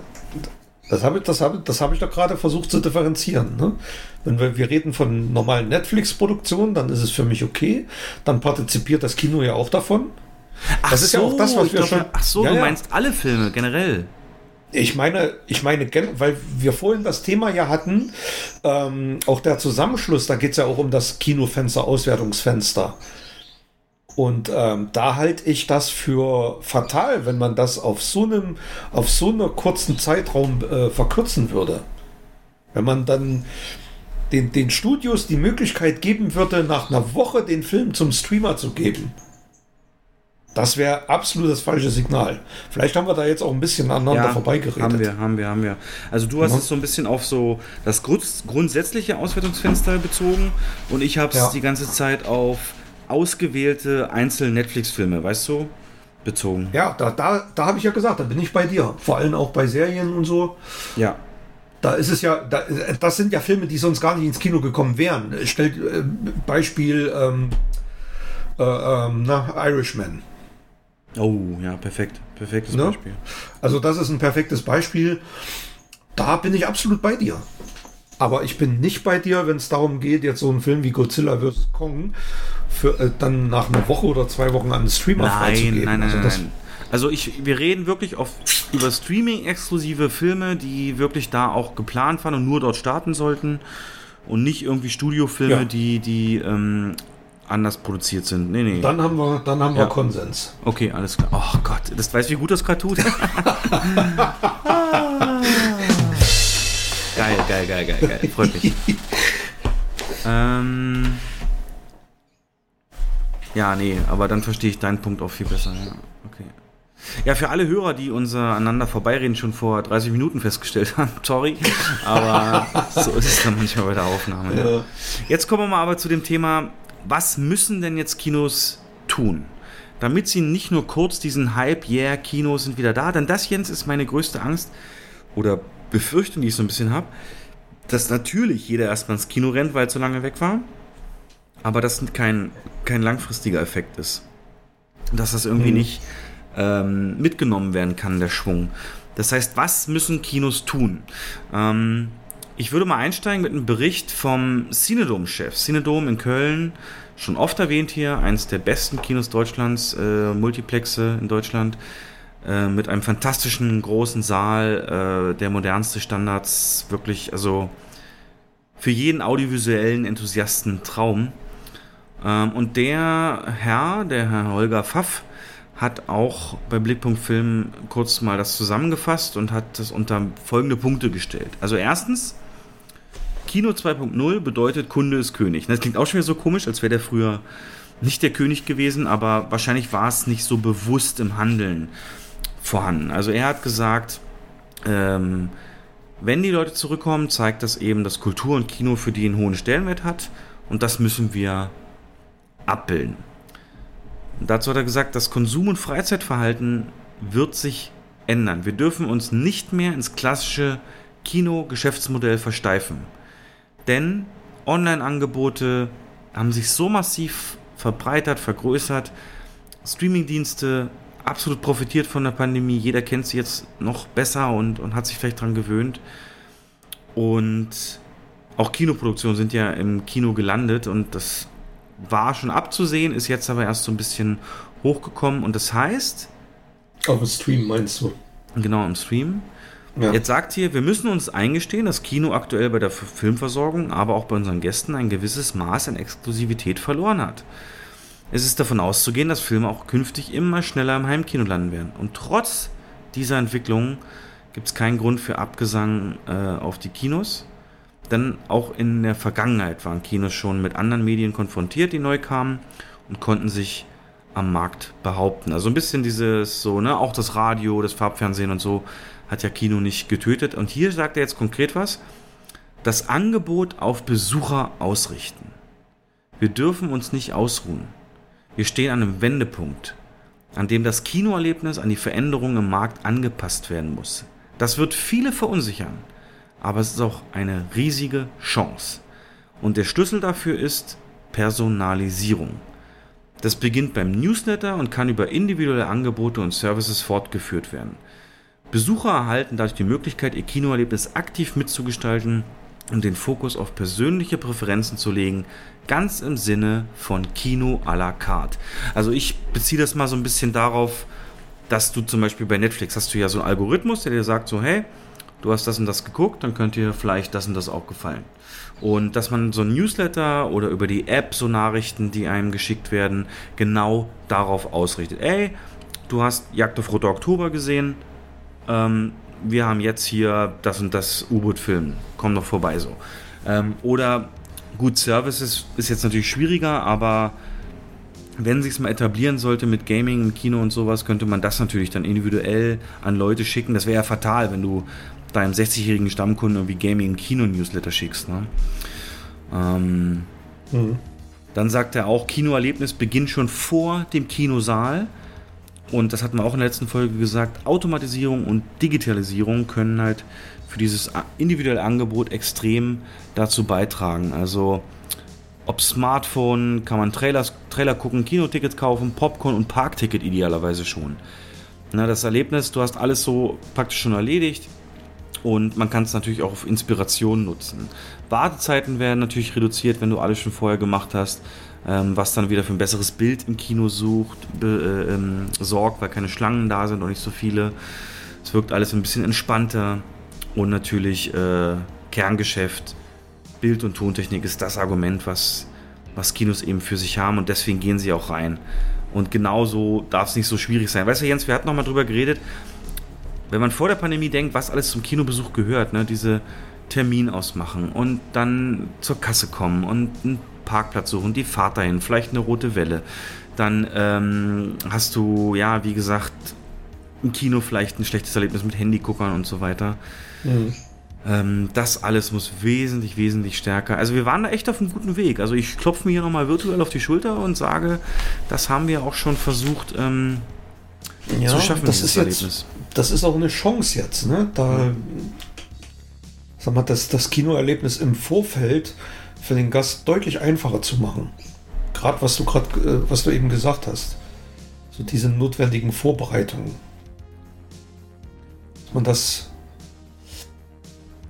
viel unkomplizierter gestaltet und, und schneller und transparenter. Eine einfache, intuitive App ist da die Voraussetzung Ja.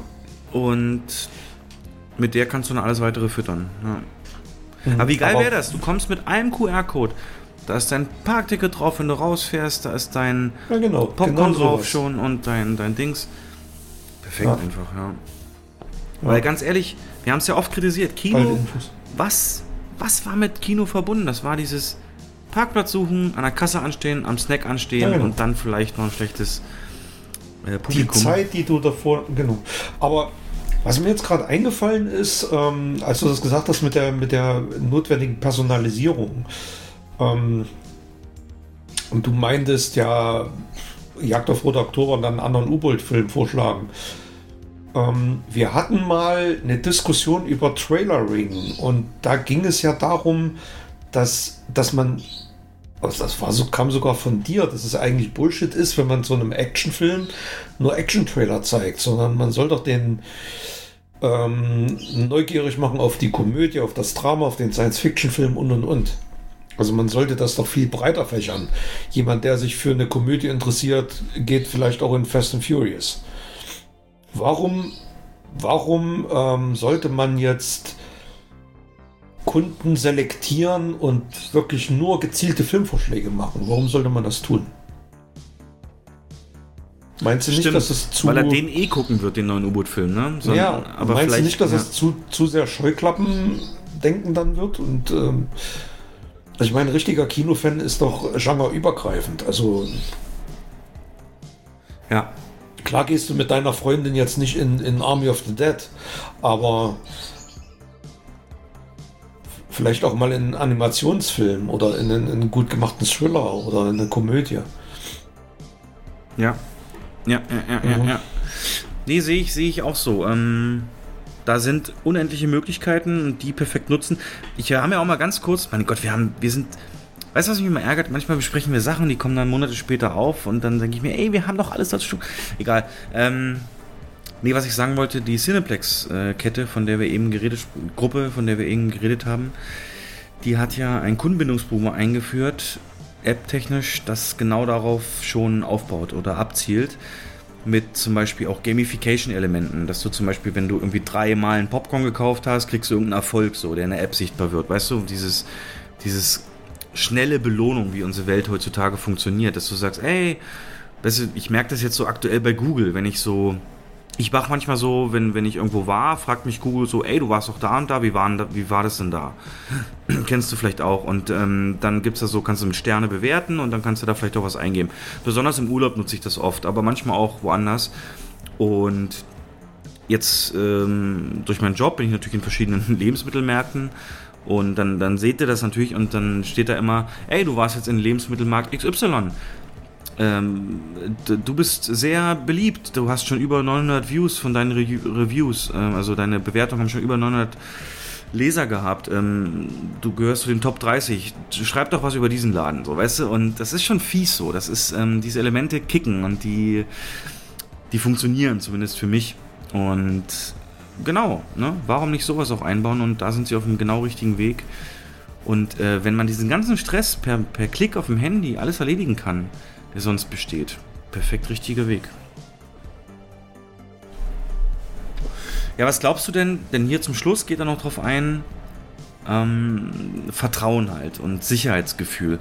Was glaubst denn du, wie lange wird das relevant sein, dieses ähm, Hygiene und im Kino steckt sich keiner an und wir sind zwar ein öffentlicher Platz, aber weißt du, worauf ich hinaus will? Also was glaubst du, wird das ähm, für den Kinobesuch ähm, dauerhaft irgendwie ein Thema sein oder wenn alle oder Großteil durchgeimpft ist, eher so verschwinden? Was glaubst du denn? Gute Frage. Ich glaube, Du so hast, ja, lange. du hast ja da- gerade das mit den Toiletten ja. erwähnt, ne? Also am Anfang. Ja, das wird so lange noch, äh, ich sag mal, Big Thema sein, solange die Maskenpflicht besteht, glaube ich. wenn wir an einem Punkt ankommen, an dem Maskenpflicht aufgehoben wird, auch im normalen Einzelhandel, dann denke ich mal, ähm, wird da eher so wieder Normalität einkehren. Und aber man merkt es ja auch an sich selber. Das erste, was du, wenn du irgendwo reinkommst, das erste, was du suchst, ist der Desinfektionsspender. Wenn ich in irgendeine Tankstelle gehe, dann suche ich den schon direkt. Also da, da, da ist man schon stark sensibilisiert ähm, auf das Thema. Aber es wird schon noch eine Weile dauern. Ja. Ja, und man kann ja auch daraus lernen, weil so ein bisschen sagt man sich ja auch, das wird nicht die letzte Bedrohung durch so ein Virus gewesen sein. ja. Und dann ist man halt entsprechend, nicht, ja. ähm, entsprechend vorbereitet. Ja, aber das sind jetzt hier eben von dem Synodom-Chef die Prioritäten. Wie siehst du das? Mhm. Also du hast es am Anfang kurz mal angerissen. Wir müssen mehr Service. Wir müssen gerade jetzt äh, Kunden gewinnen und so, Gäste gewinnen. Mhm. Äh, hast du dir konkretere Gedanken gemacht? Also, was würdest du, wenn dein Name an dem Kino draußen dran steht, Gerwin äh, Cinemas, äh, was würdest du dann. was würdest du dann äh, wollen? Nee, aber was denkst du, ähm, ja, also, wenn du die Verantwortung hättest, was. Komm, bring es mal zum Leben, deine Worte. Was. Weißt du, was ich meine? Ach, ja, aber das ist, oh, das ist so schwer in, in, in, irgendwie ein, zwei Sätze zu fassen. Da haben wir schon mal eine ganze Folge drüber gemacht.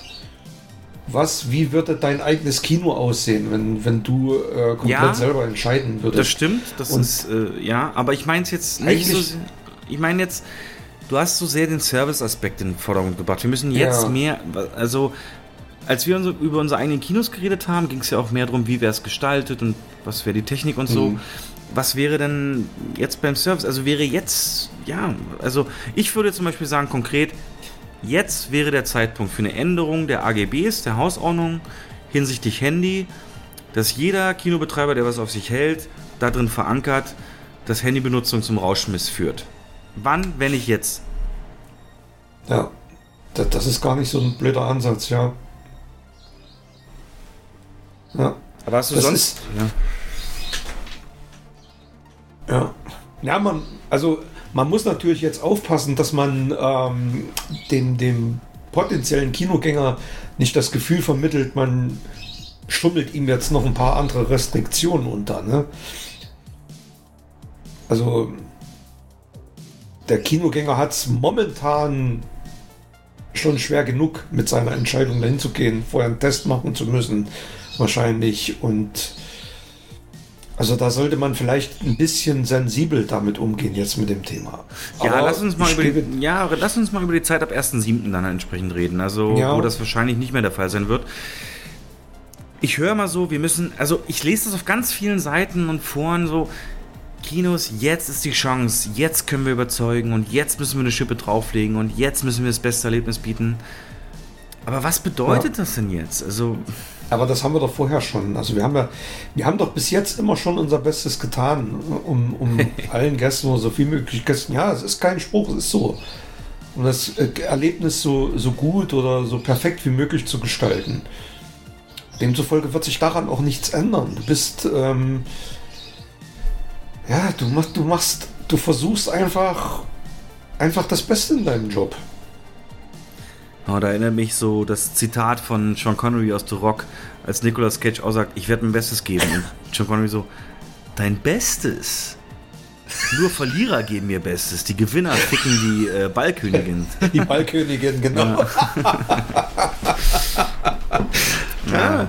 Dann sind halt alle Gäste Ballkönige. Ja, oh, oh, oh, oh. oh. Schnittmarke. Nee, das bleibt ähm, das bleibt ähm, Ja. Aber okay. Ähm. Ja, es ist nicht, nicht einfach zu beantworten. Ich meine, wir haben schon so oft haben wir das Thema schon besprochen und ähm, ganz klar ist unser Fokus auf ja auf ein emotional tolles Kinoerlebnis, was, was wirklich von, du hast es ja gerade angesprochen, das beginnt im Prinzip in dem Moment, wo ich mich entscheide, ins Kino zu gehen. Und das muss so einfach wie möglich passieren. Das heißt, wenn ich mich auf den Rechner setze oder ans Handy und ein Ticket reserviere. Ähm, muss ich geballt alle Informationen haben, die mir den Besuch im Vorfeld so einfach wie möglich gestalten. Also ich muss wissen, wann muss ich da sein, wo muss ich hin, äh, was für Plätze habe ich, was gilt, was gibt es für Restriktionen ähm, und und und. Ja, aber das ist alles so passiv, weißt du, so ja, aus der Ferne. Vor Ort, ich meine, wir sind beide im Kino gewesen und du bist es noch und wenn ich jetzt noch Theaterleiter wäre, ich würde mir halt den Kopf zerbrechen, so was auch schon vorab so mit den zuständigen Stellen besprechen, so was können wir jetzt, was wollen wir zusätzlich an Service bieten, wie, wie kann äh, ein Mitarbeiter noch ähm, serviceorientierter gegenüber dem Kunden auftreten und äh, ja, und wenn es halt nur so Sachen sind wie Kinokontrolle oder bei der Beratung. Ja, aber was hast du denn, ja, aber was hast du denn fernab von den Dingen, die, äh, die wir in, den letzten, in der letzten Zeit eh schon umgesetzt haben, was hast du denn da sonst noch für großartige Möglichkeiten? Ja, wie du schon sagtest, die Filmplanung mit der Entzerrung und auf gar keinen Fall so Staus und Massenaufläufe, also das, das Allerentscheidendste. Und dann, weiß nicht, so ein Mitarbeiter, der vielleicht also ich kann es ja mal von meinem von meinem Lebensmitteljob reden. Da gibt es, also bei uns in unserem Unternehmen gibt es einen sogenannten frische Beauftragten. Jemand, der einen Button auch trägt, wirklich so einen runden großen Button am Hemd, wo drauf steht äh, frische Beauftragte oder im Auftrag der Frische oder sowas.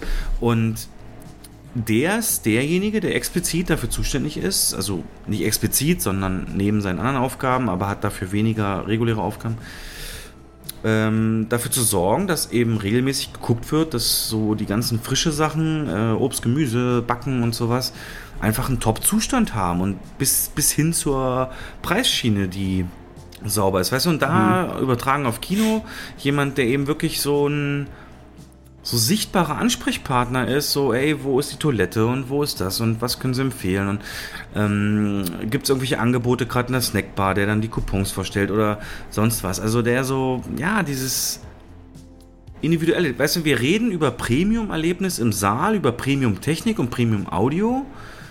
Das mhm. musste auch vorher schon gehen, so, weißt du, und ja, Egal, wir reden Klar, schon wieder. Aber es ist natürlich auch alles eine Frage des Personals. Ne? Also brauchst du natürlich auch den Staff dazu. Die müssen dementsprechend geschult sein. Und die Struktur an sich, die kann man ja schaffen oder die hat man ja eigentlich schon. Also äh, wir haben ja bei uns, ähm, ich sag mal, so, so, ein, so eine Grundstruktur, die sowas schon möglich machen würde mit Teammanagern und Teamleitern und ähm, Betriebsleitungen.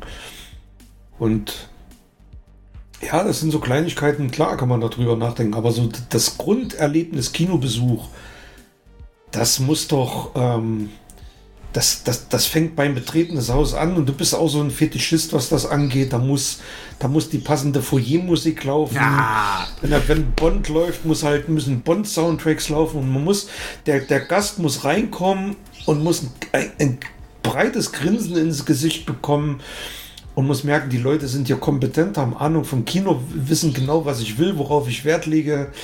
Ähm, ja, so alle Sinne ansprechen, schon klar, schon ja, klar. genau. Ja, genau. Aber wenn du jetzt zum das Beispiel von einer Tageszeitung vor Ort interviewt wirst, Jens, was wird denn im Kino anders sein? Was, auf was können sich die Bürger der Stadt freuen, wenn sie ab 1.7. wieder ins Kino gehen? Was, was, was wird anders sein, als wie sie es kennen?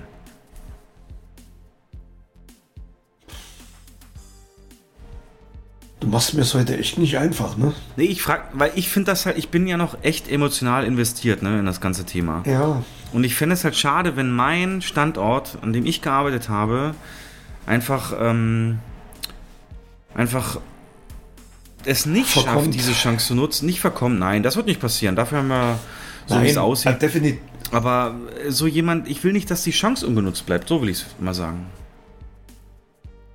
Ja, aber Egal. das ist. Also, ja. ich habe da immer so, ich habe da wirklich ein Wortfindungsproblem bei solchen Sachen. ja, ist so.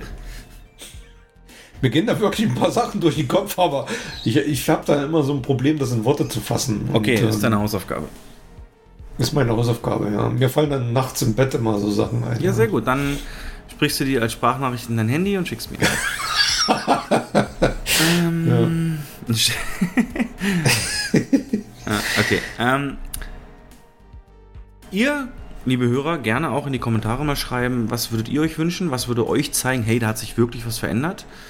Das ist das neue Kinoerlebnis. Ähm, was wäre euch da wichtig? Oder sind es wirklich die Standards, nur eben mit mehr Nachdruck ähm, befolgt? Würde das schon reichen, mehr oder weniger? Genau, würde mich sehr interessieren uns. Und von daher gehen wir noch kurz. Ich glaube, ich, ja.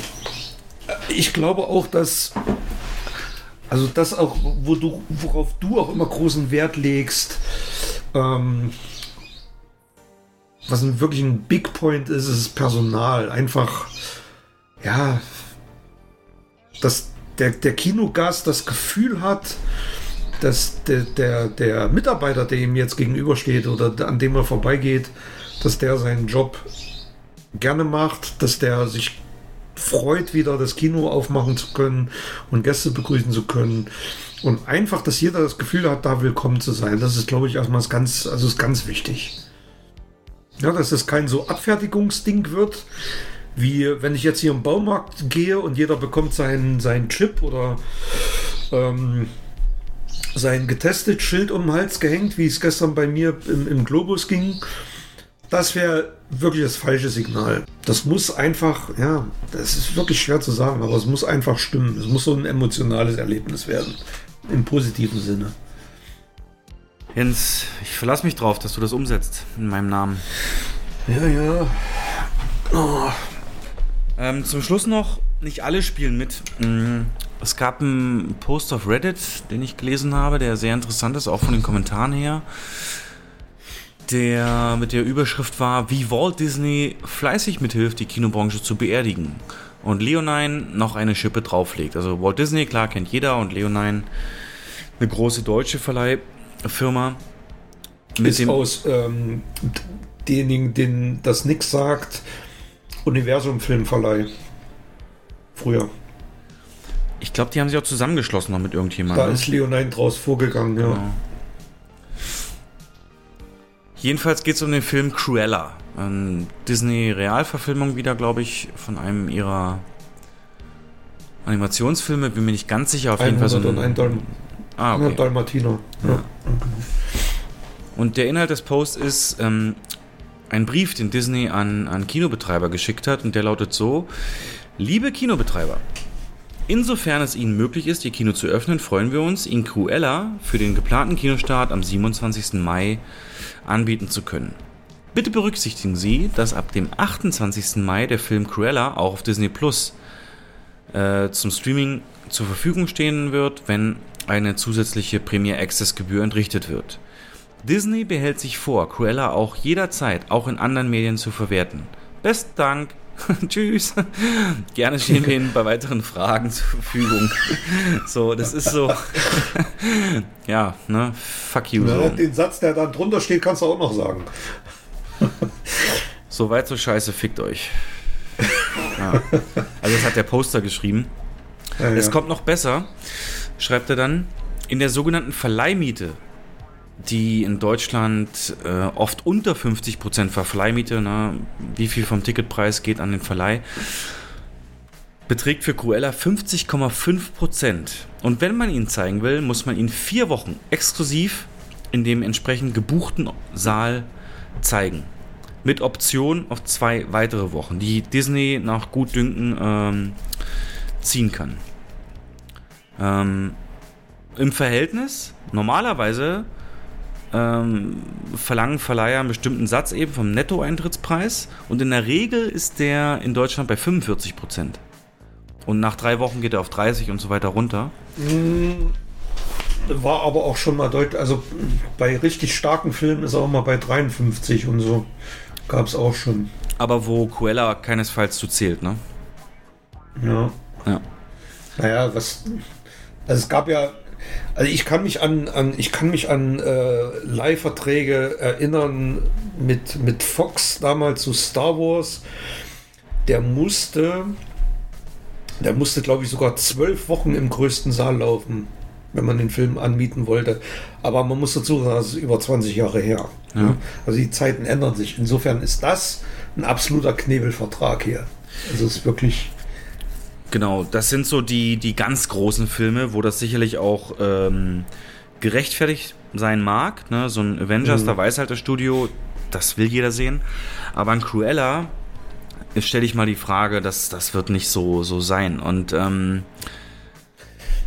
ja. Äh, Disney verlangt also für einen Film, den sie fast zeitgleich im eigenen Streamingdienst für 22 Euro zeigen, 50,5% vom Eintrittspreis und kündigt dazu an, den Film womöglich noch äh, während der Kinoauswertung auf DVD Blu-ray zu veröffentlichen.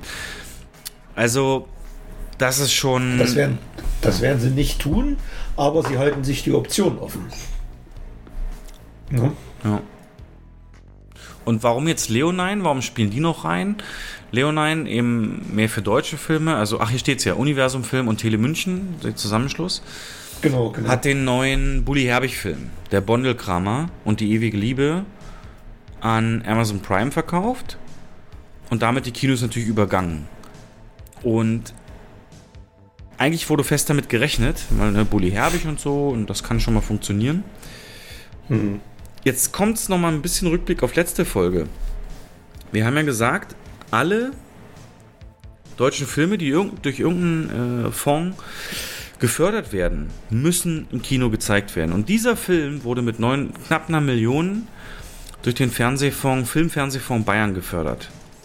Und wie gesagt, damit ist eigentlich Pflicht, dass der exklusiv im Kino für drei Monate laufen muss. Und jetzt sagt halt der Leon Leonine-Chef, die 900.000 Euro, also knapp eine Million, standen zur Verfügung, um den Film zu realisieren. Ne, damit hat die Firma dann eben auch gesagt, okay, wir verwerten den auch im Kino. Aber das hat ja Corona, das hat Corona auch nicht außer Kraft gesetzt. Und das soll auch, die Gefahr ist jetzt natürlich, wenn man es trotzdem macht, dann ist es ja einfach nur eine günstige Finanzierung. Und dann sagt der Chef, naja, Kinoauswertung ist nicht vorgesehen und wir zahlen die 900.000 Euro zurück. So, Ja, günstiger Kredit gewesen, ne? in dem Sinne schon, ja. Ja. Und gerade in Bayern und gerade im Arthouse-Bereich wäre der Film explodiert. Also eben genau in Bayern. Das ist so ein typischer, ja, das ist so ein, das ist wie, wie, ähm, na, wie hießen diese, die Stadelhofer Krimis da, ne, glaube ich. Ja. Zielgruppe ist extrem bayerisch und der, hätt- der wäre abgegangen in den Kinos da. Äh, ja, krass, wirklich krass. Vor allem was die Förderung angeht. Normalerweise müsste diese Produktionsfirma von der Filmförderung keinen einzigen Cent mehr bekommen für zukünftige Projekte. ja, ist eine Verarsche. Ja. Das ist eine Verarsche, ja. Und genau wegen sowas entstehen ja dann, wie wir eben gesagt haben, so eine äh, Gruppen wie eben die Cinema Family Group, die Genau. dann äh, dagegen vorgehen kann. Interessant in dem Zusammenhang sind die Kommentare, die drunter stehen. Ähm, der Top-Kommentar ist, ich freue mich richtig darauf, wenn endlich mal wieder Kino, wenn ich wieder ins Kino gehen darf. Das habe ich wirklich sehr vermisst. Mir gefallen die Filme im Kino auch viel besser. Riesige Leinwand, gute Musikanlage und so weiter. Und der zweithöchste Kommentar ist, ja okay, ist natürlich scheiße von Disney, bla bla bla. Aber da muss ich auch sagen, Kinos sind für mich im Großen und Ganzen tot. Beziehungsweise, wenn überhaupt, gehe ich zu den allerletzten Vorstellungen von einem Film, weil die Wahrscheinlichkeit, einen leeren Kinosaal zu erwischen, deutlich größer ist. Der letzte Kinofilm von mir war Endgame. Ich würde tatsächlich vielleicht 15 bis 20 Euro Eintritt für Surround Feeling und Co. in einer Kabine oder ähnliches zahlen. Zu zweit, für die Familie oder mit einer Gruppe bis zu 15 Personen höchstens. Wenn das da ist, äh, sehe ich da kein Problem. Aber im Allgemeinen sagt er eben, naja, der volle Kinosaal nervt ihn extrem. Ja. Ja, aber das, also das ist, die Gesellschaft ist ja da extrem gespalten, was das angeht. Und ich glaube, so jemanden, ähm, das sind so diese, diese, diese Argumente, ähm, die, die Leute kriegst du eh nicht mehr von der Couch runter. Also, die Ja. wären auch so nicht ins Kino gegangen, ne? Also, das ist nun mal so. Auf so eine Kommentare im Netz antworte ich meist nur, ne, ah, gut, der hat es jetzt geschrieben, aber wann warst du zuletzt im Kino? Natürlich ist Endgame voll. Ja, aber auch Ja, der nächste Genau. schreibt, äh, Kino ist nun mal in seinem heutigen Zustand genauso wie damals vor zig Dekaden. Die haben sich nicht weiterentwickelt. Wenn ich dran denke, was sich in den letzten 20 Jahren geändert hat, bei unserem Kino vor Ort, Doppelpunkt, die meisten Filme sind nur noch in 3D. teuer und scheiße für mich als Brillenträger. Außerdem finde ich 3D scheiße. Persönlich finde ich es nicht schlimm, dass Kinos aussterben. Würde zwar gerne mal wieder einen guten Film im Kino sehen, aber nicht in so einem großen Saal mit so vielen Leuten. Na, also das merkst du hier schon an diesen Kommentaren. Es ist wirklich dieses Masse und Publikum, die anderen Menschen. Ein Kommentar Ja, darunter sagt zwar, ähm, die Reaktion mit anderen zusammen zu erleben sind geil, aber die ersten beiden Kommentare, kannst gleich Jens, sagen halt, Ja. der volle Saal nervt mich. Und das ist das größte Problem, was Kinos haben. Ja, das stimmt. Aber diese Argumentation, das, das zeigt mir auch, dass auch der Typ verloren ist fürs Kino. Also wer schreibt, die meisten Filme sind nur noch in 3D, teuer Mm. und scheiße für mich als Brillenträger, der war seit drei Jahren nicht mehr im Kino, weil Ja. äh, es ist über- 3D ist überhaupt kein Trend mehr. Nee. Also es gibt die meisten Filme erscheinen halt nicht in 3D und wenn dann nur im Ausnahmefall. Ähm, und dann schreibt er auch noch, dass sich in den letzten 20 Jahren nichts geändert hat. Also dann frage ich mich, was für Kinos der in den letzten 20 Jahren gesehen hat. Die Kinobranche hat sich doch extrem verändert. Richtig. Und Die deswegen. hat so extrem technisch aufgerüstet und vor allem vom, vom äh, im Thema im Thema Luxus und Komfort ist doch so extrem viel passiert. Ähm, also diese Argumente, die lasse ich einfach nicht gelten. Das, also von daher, das ist die, die, die, die, die hast du eh verloren, die Menschen. Du musst die Leute zurückgewinnen zum Kino, für die ähm, das Kino halt nicht tot ist. Die musst du zurückgewinnen. Ja, oder eben, wenn die Kampagne das so ein bisschen auch im Mittelpunkt stellt, dass sich eben größere Sitze da jetzt befinden und so weiter, Ja. dass das. Ähm, Das ist, das, ist auch, da das ist auch einer, der kocht sich zu Hause seine Bolognese und geht halt auch nicht zum Italiener, um mal gut essen zu gehen. Das sind so, die, die Leute kannst du auch nicht überzeugen mit anderen Argumenten. Das ist einfach so. Ja, ich liebe es trotzdem darauf zu antworten und zu schreiben, yo, wann warst du überhaupt da und äh, was kennst Mhm. du überhaupt? Und ja, aber ja, das ist halt das Problem. Bei Facebook da- Kinos, genau. Was war Ja, bei ja. Facebook? Ja, bei Facebook hast du ja auch solche Gruppen, wo geschrieben wird, Kino ist tot und ähm, da antworte ich auch immer sehr gerne drauf, aber man verrennt sich da auch schnell in, in Argumenten und ähm, wie gesagt, es ist auch schwer gegen, gegen Menschen anzurennen, für die Kino keine Alternative mehr ist. Ja, Und die gab es immer, die wird es auch immer geben.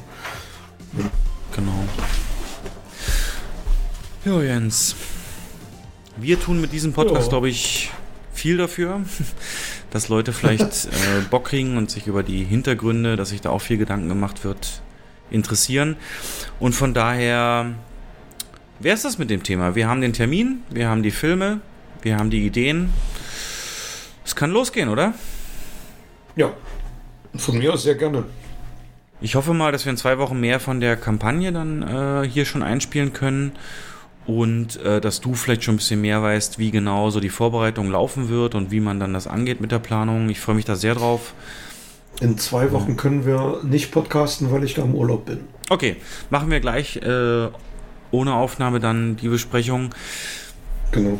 Aber hast du noch was zu dem grundsätzlichen Thema, die Kino-Comeback?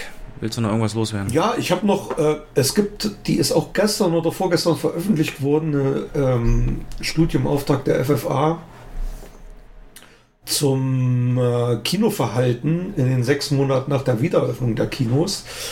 Und da gibt es eine interessante Entwicklung und zwar, ähm, es gab eine Umfrage vom Juli 2020 und jetzt von Anfang 2021. So, und im Juli 2020 lag der Anteil der Menschen, die wieder ins Kino gehen, aber dann häufiger bei 49 Prozent. Und dieser Anteil liegt jetzt bei. Nee, halt Quatsch. Sorry, bei 2 Prozent.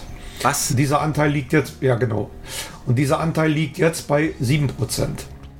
Dann äh, 49 Nochmal, nochmal, nochmal. Prozent. 49, warte mal, 49 Prozent der Leute wollen, wenn es wieder auf ist, öfter gehen. Nein, nein, nein, nein, nein, nein, nein, nee. Ich habe jetzt, ich habe, ich habe einen Sprung, äh, ich habe einen Step übersprungen. Also wir reden von 2%. Im Juli 2020 haben angegeben, ins Kino gehen zu wollen und sogar häufiger, also, Okay. also mehr ins Kino gehen zu wollen. Ja. Und im Jahr 2021 ist das auf 7% angestiegen, dieser Wert. Dann ähm, war die Frage, oder dann der, der das Kriterium, wieder ganz normal ins Kino zu gehen.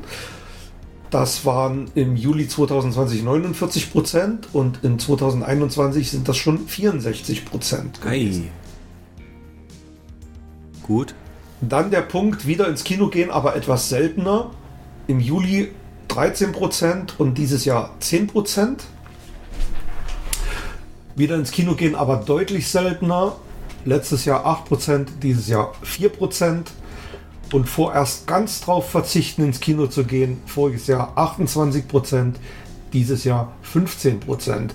Also der Trend ist in allen Punkten klar pro Kino. Also die, ähm, die Warte Menschen, mal, die befragt mal. wurden, Die, die gar nicht gehen, ist von 8 auf 15 gestiegen?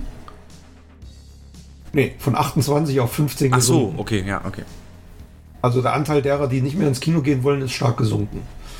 Und ähm, der Anteil derer, die ins Kino gehen oder die den Besuch sogar äh, intensivieren wollen, ist stark gestiegen.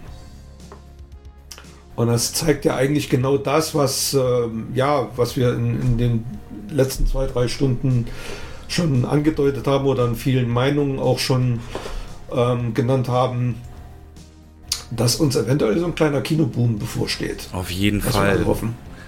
Nur wie langfristig wird er sein, ne? Ich, man sollte sich echt genau. nicht täuschen, Sachen von den ersten drei, vier Monaten.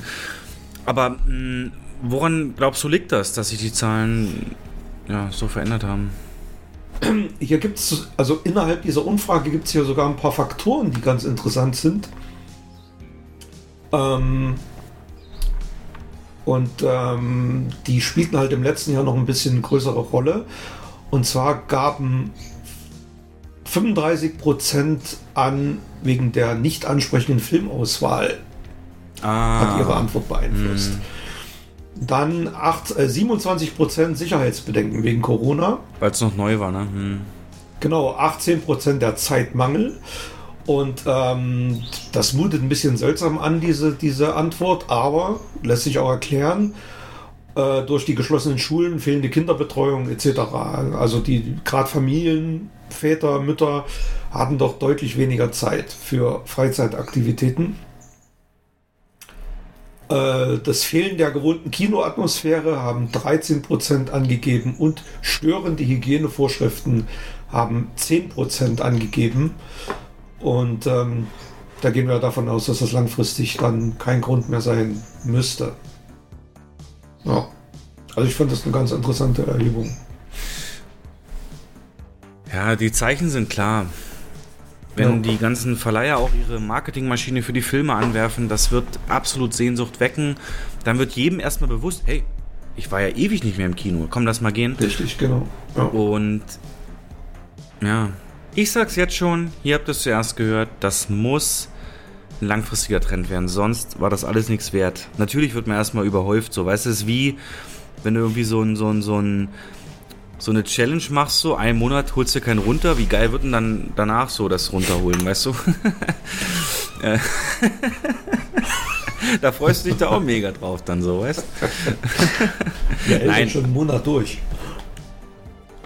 Zu viel Info. Okay. Ähm, in dem Sinne, ich stimme da voll zu. Und ja, Jens, am 1.7. Godzilla, wie wär's? Gucken wir? Ähm, ja, definitiv. Also wenn es dabei, ne, wenn die Zeichen auf grün stehen und wenn es dabei bleibt, wenn es möglich ist, wenn ich nicht arbeiten muss, wenn ich Du wirst schon habe. arbeiten müssen am ersten Wiederöffnungstag. Ja, aber wenn ich keinen Aber, Spätdienst habe, dann sehr gerne. Höchstwahrscheinlich nicht, nee. Also das auf jeden Fall. Und dann machen wir nochmal aus guten alten Zeiten willen, Jens, machen wir so eine Live-Reaktion ähm, per Handyaufnahme. nicht zum Film unbedingt, sondern eher zum Ja. Drumherum und wie sich das alles angefühlt hat, ja. Gut, aber coole Info. Hast du noch mehr? Nö, das war's. Gut, dann Ja. seid ihr jetzt umfassend auf Stand, wie wir das einschätzen, die Eröffnung, ein paar Gedanken von uns dazu. Und wir werden dann mal abgleichen im Jahr oder so, ähm, ja, ob wir recht hatten. Dann, dann kommen wir jetzt zu den ja, Sachen, die wir noch geguckt haben, die wir nachgeholt haben, die wir uns angeschaut haben. Da bin ich heute der absolut passive Part, denn ich habe nichts geguckt. Mm, es ist einfach so, durch die neuen Arbeitszeiten, die ja wie gesagt oft 6 Uhr morgens beginnen, kann ich abends eigentlich keinen Feature-Film, Feature, also so wirklich einen Spielfilm mehr gucken. Da ist um 10 Bettruhe für mich angesagt spätestens und das macht es ein bisschen schwierig alles. Ähm, ich habe mit meiner Freundin Jupiter's Legacy angefangen, da möchte ich aber erst drüber reden, wenn es zu Ende ist. Hm, so ein bisschen auch Superhelden im, im, in der realen Weltgeschichte. Mit Fokus auf Familie, wenn es eine ganze Familie von Superhelden ist. Wie wäre es jetzt, wenn ne, so ein bisschen Odin und Thor und ja, so, aber dass alle aus ähm, realen Menschen hervorgegangen sind. Jo, deswegen, ich habe da nichts weiter. Ich möchte darauf hinweisen, dass Netflix einige geile Scheiße ähm, geedit hat in letzter Zeit. Ich werde mir auf jeden Fall nochmal der Weiße Hai heute, glaube ich, angucken, äh, weil ich einfach dieses. Don't dieses, do it. Was? Aber Ach so. nicht. Ja. War ein Zitat jetzt, Nee, ne? Oder weil- was meinst du? Nee, nee, nee, nee, nee, war kein Zitat, Okay. weil ähm, was du da zu sehen bekommst, ist eine neue Synchronfassung, die katastrophal ist. Da spricht Roy Scheider mit der Stimme von Eddie Murphy. Was? Und, naja, die ist vor, die ist halt mal synchronisiert worden, als der Film auf DVD rausgekommen ist, einfach um eine Mehrkanalton-Abmischung zu bekommen, haben den komplett neu synchronisiert. Und die Kinofassung ist aber auch mit drauf auf Blu-ray und DVD. Also die Kinosynchronfassung. Und die ist halt original. Die gucke ich auch bloß. Aber im, im Fernsehen und auf Stream und so läuft halt nur die neue Fassung. Aber wenn du die alte gar nicht kennst, dann riskier mal einen Blick. Also Roy Scheider kenne ich halt hauptsächlich von Sequest, der Serie. Ja. Sequest DSV. Ja, da hat er ja die Stimme von, glaube ich, von, von, ja, was hat er noch? Gerd Günther Hoffmann, ne? Captain Kirk, als er noch gelebt Also hat. wird es eine andere. Ja gut, aber mir geht es auch so ein bisschen um dieses Feeling und dieses Bedrohung. Und Ja. ich finde das geil, wenn so Filme auf so einem begrenzten Schauplatz stattfinden. Ähm, Sensationeller Film, ja. ja, wobei ich mich nie mit diesem betrunkenen, äh, raubeinigen, wie heißt er da, der da äh, Quint. ja, so anfreunden konnte. Aber ich finde das halt geil, wie sich das so überlegen, wie kommen wir gegen ihn an und wie der Bürgermeister da nicht hören will. Und ach, das ist alles so geil. Ja, genau. Dann haben sie auch Brightburn endlich da auf, auf Netflix. Den hast du ja Mhm. massiv empfohlen. Ähm, ich bin mir nicht sicher, ob ich den gucken will, weil ich ja jetzt auch ähm, ja, familientechnisch eben eine Freundin mit Kind und so. Ah, Ich weiß auch nicht, ob das so, so cool ist. Ähm, ähm, einfach weil man dann ja ständig. Aber das da- ist doch genau das, was dich so, du hast ja mal gesagt, das interessiert dich eher so diese, dieser, diese Prämisse, was passiert, wenn ein Superheld mit, mit unbegrenzten Möglichkeiten ein schlechter Charakter ist. Das ist ja genau, ja, gucken dir mal an. Aber da muss man Bock drauf haben, also da muss es so in Stimmung sein. Genau, aber auf jeden Fall, das wollte ich kurz sagen und ich ähm, habe heute ja noch, also morgen habe ich frei. Das heißt, heute Abend schneide ich noch den Podcast und alles und dann gucke ich mal, ob noch Zeit ist für so einen Film. Ähm, deswegen darfst du. The stage is yours. Was hast du Schönes geguckt? Naja, ganz so viel war es auch nicht. Ein paar, paar Retro-Sachen und gestern ganz frisch neu erschienen äh, The Woman in the Window mit äh, Amy Adams. Sollte eigentlich auch eine Kinoauswertung bekommen. Gab dann ein paar Produktionsquarelen im Vorfeld. Ich habe gelesen, dass der in Test-Screenings wohl sehr schlecht abgeschnitten hat. Dann wurden Nachdrehs äh, ange, angesetzt vom Studio. Und inwiefern das jetzt die Grundhandlung verändert hat, weiß ich nicht. Auf alle Fälle ist der aktuell bei Netflix zu sehen. Äh, in Nebenrollen siehst du zum Beispiel den Chuck Russell, der den Captain, neuen Captain America gespielt hat. Der Sohn Wyatt von Russell, ja, Kurt ja. Russell. Genau. Und äh, Gary Oldman spielt mit und äh, sogar Anthony Mackie. Ach, Also voll mit. Ja, also der Film selber geht um, um eine Frau mittleren Alters. Anna Fox heißt der Rollenname. Und sie lebt in New, mitten in New York komplett allein in einem riesengroßen Haus. Also was heißt riesengroß? In so einem normalen großen Haus. Und nur im Kellergeschoss lebt David, halt der gespielt von Chuck Russell. Das hat sie an ihn. Und ähm, man merkt halt sehr schnell, die leidet unter Depressionen und hat ihr Haus seit über einem Jahr nicht mehr verlassen, trinkt und ist tablettenabhängig. Ähm, ja, Lockdown lässt grüßen. Ne?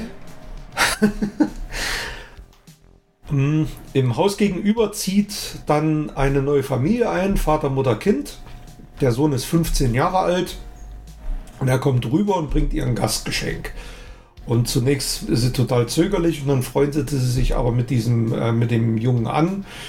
Und sie selber hat als Kinderpsychologin gearbeitet und merkt sehr schnell, dass irgendwas mit dem Jungen nicht stimmt. Ähm, er wird halt vom Vater oft geschlagen und, und unterdrückt und ähm, Das merkt sie sofort vom das, Verhalten. na, was heißt es? Sie merkt das an seinen Reaktionen und dann wird sie halt angerufen vom Vater oder der Vater kommt dann mit rüber und lassen Sie meinen Sohn in Ruhe und äh, dann kriegt er halt eine Ohrfeige und ähm, der Sohn, als sie ihn dann fragt, was, was mit seinem Vater ist, und dann bricht er halt in Tränen aus.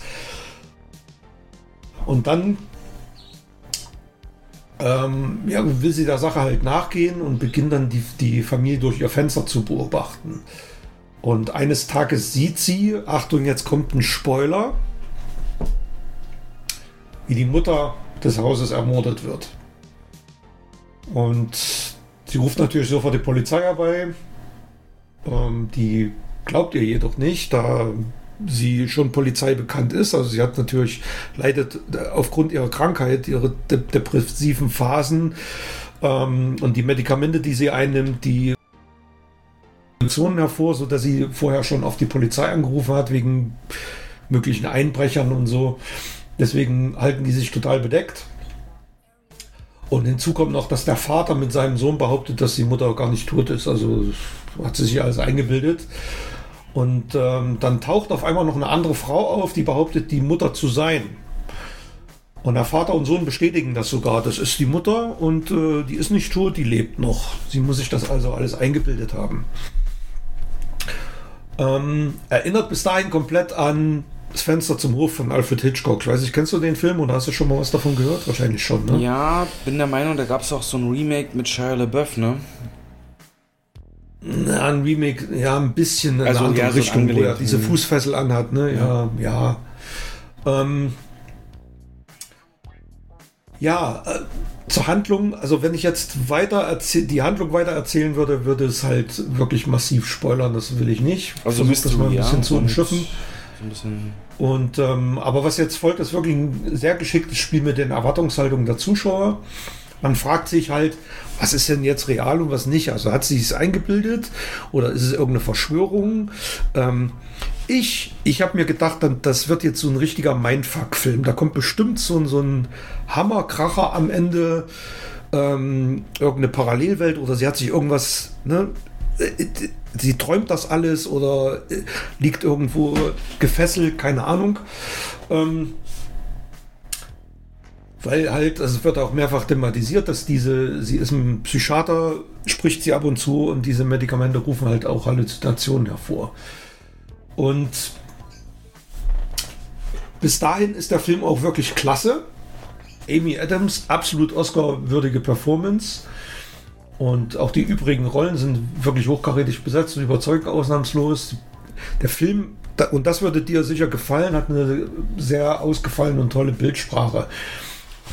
Du siehst mittendrin, also wenn zum Beispiel im Bett liegt oder ein Glas Wein in der Hand hat und so Fernsehen guckt, siehst du ab und zu mal so Flashbacks. Dann kommt so ein, ähm, sieht aus wie Schneeflocken und das dreht sich dann so. Also wirklich Sachen, die man nicht einordnen kann.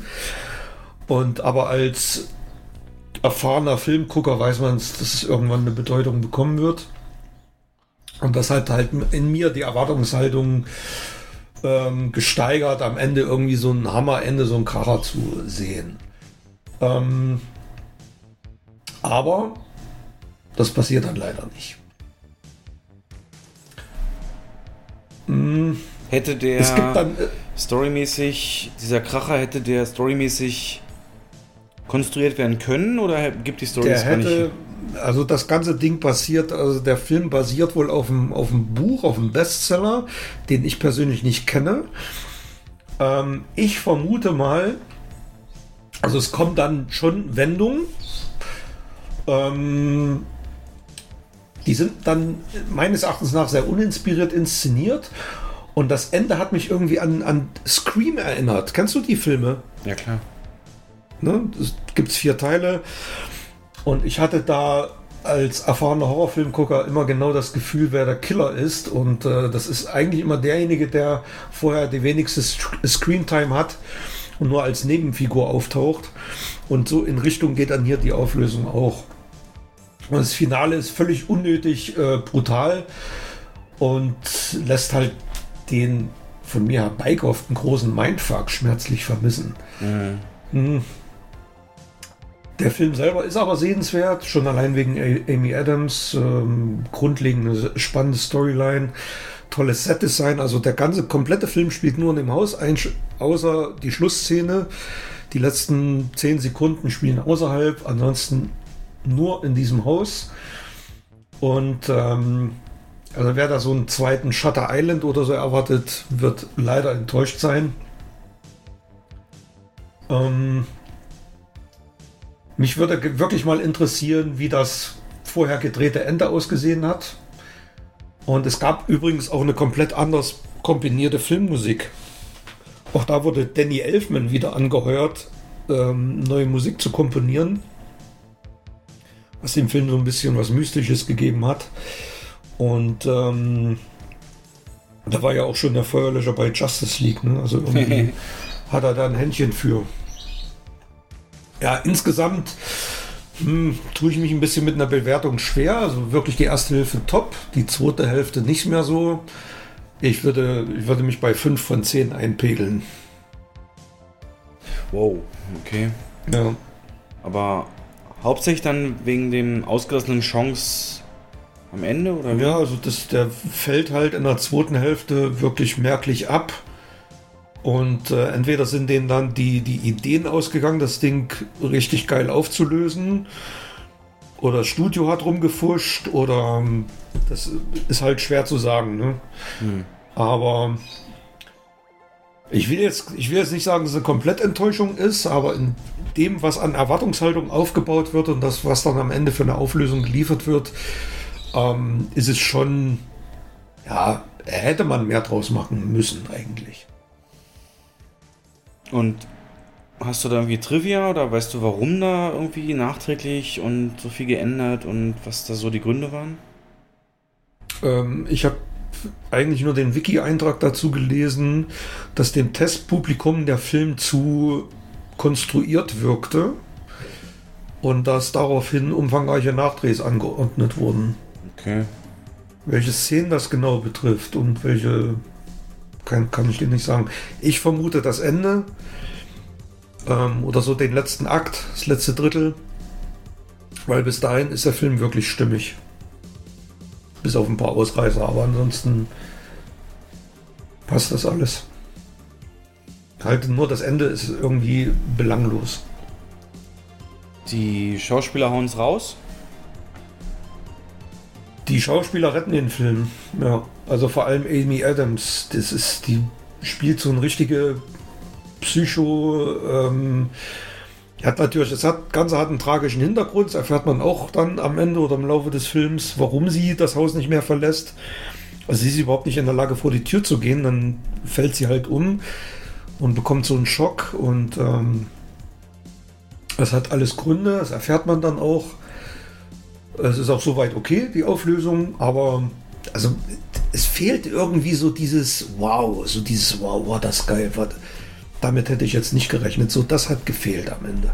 So ein M. Night Shyamalan Ende, ne? Ja, genau, so ein, so ein richtiger Schlag in die Markengrube. Ja.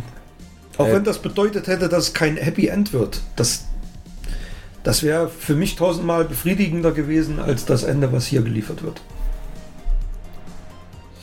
Na, da hast du bald wieder die Chance auf einen echten M. Night Shyamalan. Das habe ich vorhin vergessen zu sagen. Am 29.07. Ja, genau, startet sein neuer Film Old. Und der hat eine besondere Prämisse parat. Denn in diesem Film, in dem eine Gruppe von Touristen einen vermeintlichen Traumstrand entdeckt, ist die Zeit der Feind. Vergeht für die an diesen Ort gelangten doch ein Jahr innerhalb von nur 30 Minuten.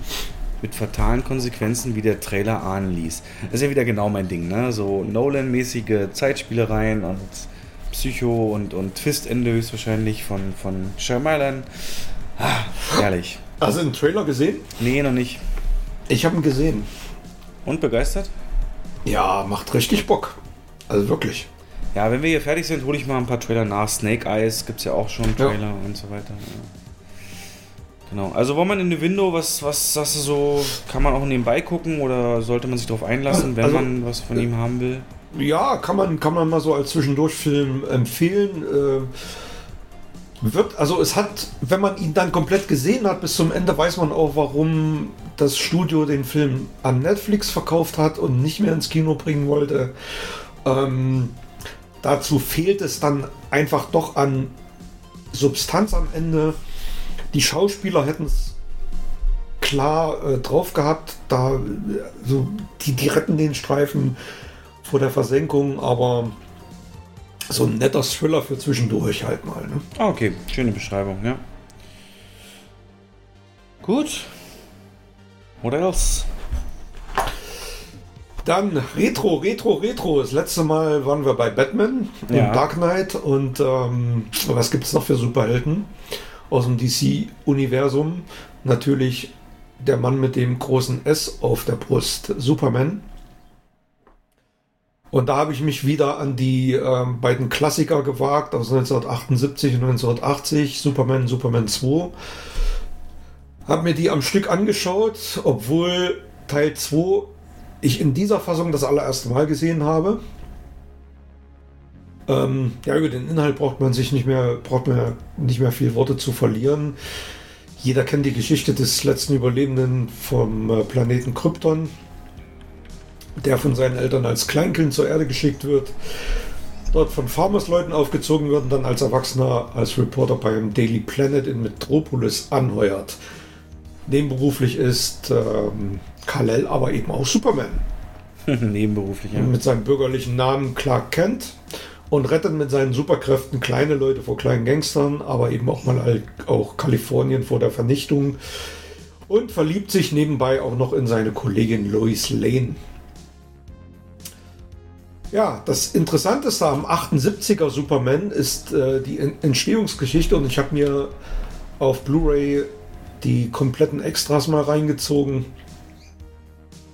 Ähm, vor allem in, also im Vorfeld der Produktion, was eigentlich normalerweise waren ja Superhelden-Stories damals so als, ja, je, jeder kennt noch diese, diese billig gemachte Batman-Serie aus den 60ern. Ja. Und keiner hat ähm, irgendwie dran geglaubt, dass so ein Film im, auf der großen Kinoleinwand funktionieren würde. Und schon, also im Prinzip ist das das erste Mal, dass so ein Superhelden-Story als wirklich epischer Big-Budget-Film realisiert wurde. Und es war damals wirklich ein erhebliches finanzielles Risiko. Kein einziges Studio hatte Interesse an dem Film. Die haben den nicht verkauft bekommen, bis man zwei Namen präsentiert, und zwar Marlon Brando und Gene Hackman. Das waren die Zugpferde, die dann dazu führten, dass ähm, Warner aufgesprungen ist und ähm, den Film vermarktet und produziert hat. Und als Regisseur hat man dann Richard Donner verpflichtet, ähm, weil der halt kurz zuvor den mega erfolgreichen Horrorfilm Das Omen drehte, der in den Kinos damals so abgegangen ist. Man erhoffte von ihm halt neue Impulse. Dann Christopher Reeve als äh, perfekte Besetzung für die Hauptrolle. Und ähm, was auch noch interessant im Making-of war, das komplette Marketing richtete sich auf Marlon Brando und Gene Hackman aus. Also Christopher Reeve spielte da überhaupt keine Rolle. Auch wenn man sich den Film anschaut, die ersten Namen, die man im, im Vorspann sieht, sind Marlon Brando und Gene Hackman, auch auf den Plakaten. Ähm, man, woll, man wollte halt einfach das Publikum mit diesen Zugpferden ins Kino locken. Und äh, Teil 1 und 2 wurden übrigens zeitgleich gedreht. Auch ein Novum für damals. Und man hinkte aber so stark dem Drehplan hinterher, dass man die kurz vor Ende der Dreharbeiten von Teil 2 diese abbrach und sich dann auf die Fertigstellung vom ersten Teil konzentriert hat. Warum erzähle ich das alles? Weil es halt wirklich wichtig ist für den zweiten Teil. Okay. Ähm, der Film wurde dann ein Riesenerfolg. Marlon Brando hatte übrigens einen Eintrag ins Guinness-Buch bekommen als bestbezahlter Nebendarsteller aller Zeiten. Zwei Wochen Drehzeit und hat dafür 8 Millionen Dollar kassiert. das war die höchste Gage, die damals jemals ein Schauspieler bekommen hat. Für ja, so einen 10 Minuten Auftritt im Film. Ähm, ja, dann habe ich mich an die Fortsetzung gewagt und zwar nicht an die normale Kinofassung, sondern auch bei Superman 2 wurde wie voriges Jahr schon bei Justice League der Regisseur ausgetauscht. Mhm. Ähm, es wurde ein Ersatzregisseur angeheuert, nachdem sich Richard Donner mit dem Produzenten Alexander äh, und Elias Salkend überworfen hatte. Deswegen? Ähm, die hatten unterschiedliche, ja, unterschiedliche Ansichten darüber, wie Superman 2 aussehen sollte. Und Donner war dann halt wirklich nicht mehr bereit, das mitzumachen. Ähm, es ging da nur ums Geld.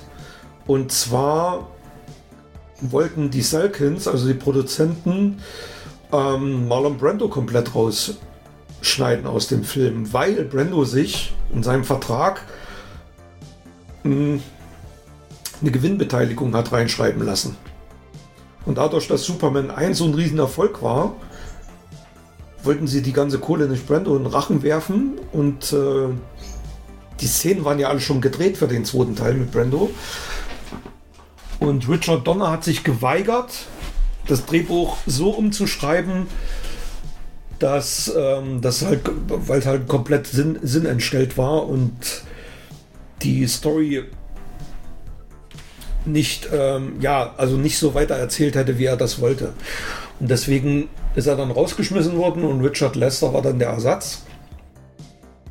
Aber Dafür, dass Richard Lester als Regisseur dann in den Credits auftaucht, das ist ja bei den Amis dann so geregelt, muss er über 50 Prozent des Films selbst gedreht haben, was dann dazu führte, dass ganz viele Szenen neu gedreht wurden. Das Skript wurde komplett umgeworfen, also ein komplett neues Drehbuch und es entstand im Prinzip ein ganz anderer Film, als Richard Donner gedreht hatte. Und äh, ähnlich wie bei Justice League hat Warner vor einiger Zeit Richard Donner das Go gegeben, seine Wunschfassung ähm, zu vervollständigen, also zu veröffentlichen. Das ist dann auch passiert. Superman 2, der Donner Cut. Und den gibt's, der ist jetzt erhältlich. Seit wann? Und das ist schon eine Weile her. Ich habe schon immer mal vorgehabt, den zu gucken. Und ich habe mir dann tatsächlich ähm, mangels Leihmöglichkeiten bei Amazon gekauft. Ja, jetzt erzähl mal, ist das denn wirklich 50 Prozent ein ganz anderer Film? Ja, ist es. Also ich kenne beide Fassungen. Und ähm, also es geht, die Story ist eigentlich bekannt. Es geht um den General Zod, der mit seinem Gefolge, die vom Planeten Krypton in die Phantomzone verbannt wurden und quasi durch das unbeabsichtigte Zutun von Superman befreit werden, dann die Erde erobern. Das Befreien geschieht in beiden Fassungen auf komplett unterschiedliche Weise. Und ähm, im Donnercut schließt das direkt an den ersten Teil an. Also die Handlungen, die Superman im ersten Teil ähm, durchführt, bewirken das Befreien von General Zod aus der Phantomzone. Das sieht man dann im, im Zusammenschnitt. Mhm. Und in der Kinofassung ist es komplett anders. Ähm, also, wie gesagt, Donner hat ungefähr 80 Prozent des Films abgedreht gehabt und die fehlenden Szenen, glücklicherweise, lagen alle noch im Archiv von Warner. Ähm, also, er musste tatsächlich nur ein paar nicht existierende Effekte digital einfügen. Ähm, hat dann auch den, den Komponisten, der John Williams ersetzt hatte, Ken Thorne, hat er auch wieder rausgecancelt und hat nur noch John Williams Musik verwendet. Und ja, die Handlungsabfolge ist komplett anders. Also es fehlen komplette Szenenstränge, sogar aus der Kinofassung, die er nicht verwendet hat, weil die, die das alte Drehbuch verfälscht hätten. Ähm, ja. Es ist jetzt schwer zu sagen, also wenn du den, du kennst beide Filme nicht, ne? Nee, also den mit Sort Also, habe ich schon gesehen. Der geht doch da auf den Ja, los, ne? den, den, ja, das ist, du hast aber äh, Man of the Steel, Man of Steel Fortsetzung Batman vs Superman. Es ist die, eine ähnliche Story. Ja, ja, genau, daher kann ich die auch. Und, Genau, äh, danach, daher kennst du den Sort. Also der, das ist halt ein Remake von Superman 2 quasi. Ähm, was halt im Donnercard viel tiefer geht, ist die Beziehung zu Lois Lane. Und sie enttarnt ihn ja in beiden Filmen als Superman. Und das passiert aber in beiden Filmen komplett anders. Ähm, Im Donnercut nimmt sie ein Gewehr und schießt auf Clark Kent. Ähm, und er hat halt keine Verletzung. Dann nimmt er seine Brille ab und sagt dann, ja, jetzt hast du es ja rausgefunden, jetzt bin ich Superman. Und dann fragt er, was, was wäre denn gewesen, wenn ich jetzt nicht Superman wäre, hätte sie mich Ja. dann erschossen. Und da sagt sie, ja, aber nicht mit Platzpatronen. Also clever gemacht. Geil, ja. Super. Ja. Und ähm, im, im Kinocut stolpert er einfach in ihrer Wohnung über so ein Bärenfell. Dann fällt seine Brille runter und dann guckt sie ihn an und dann ist er auf einmal Superman. Ah, jetzt hast du es ja gesehen, jetzt habe ich meine Brille verloren. Ja. Und das ist, de- deswegen ist der Donnercut in vielen Belangen so viel besser. Ähm, das, das Timing, das Pacing, das stimmt einfach viel besser die, die, ähm, der ist, die Kontinuität aus dem ersten Teil ist da. Also im ersten Teil versucht ja Lex Luthor ähm, den San Andreas Graben durch, durch Raketeneinschläge aufzubrechen und somit ähm, Kalifornien zu überschwemmen. Und hinter dem San Andreas Graben hat er ja das komplette Land aufgekauft. Ähm, und Superman verhindert das damit, dass er eine Rakete auch abfängt in den, und in den Weltraum fliegt und dann explodiert die da. Und halt im Beginn vom zweiten Teil sieht man, wie diese Explosion dazu führt, dass General Zord aus der äh, Phantomzone befreit wird. Das ist so der, ne? Der Grund, warum Zod dann überhaupt auf die Erde kommt. Und im, im, in der Kinofassung ist es anders. Dann sind sie in Paris, da sind halt Attentäter, die den Eiffelturm in die Luft jagen wollen mit einer Atombombe. Und da ist es die Atombombe, die Superman dann in den Weltall fliegt und ähm, die dann dazu führt, dass Zod befreit wird. Also es ist komplett, komplett andere Handlungsstränge. Es gibt allerdings auch einen negativen Aspekt. Und zwar sah das ursprüngliche Drehbuch von Superman 2 vor, dass er am Ende die Zeit zurückdreht. Also er fliegt so schnell um die Erde, dass die sich in, in die andere Richtung bewegt und somit die Zeit zurückgedreht wird. Das war von Anfang an äh, in, im Drehbuch verankert und sollte halt im ersten Film nicht stattfinden. Dadurch, dass,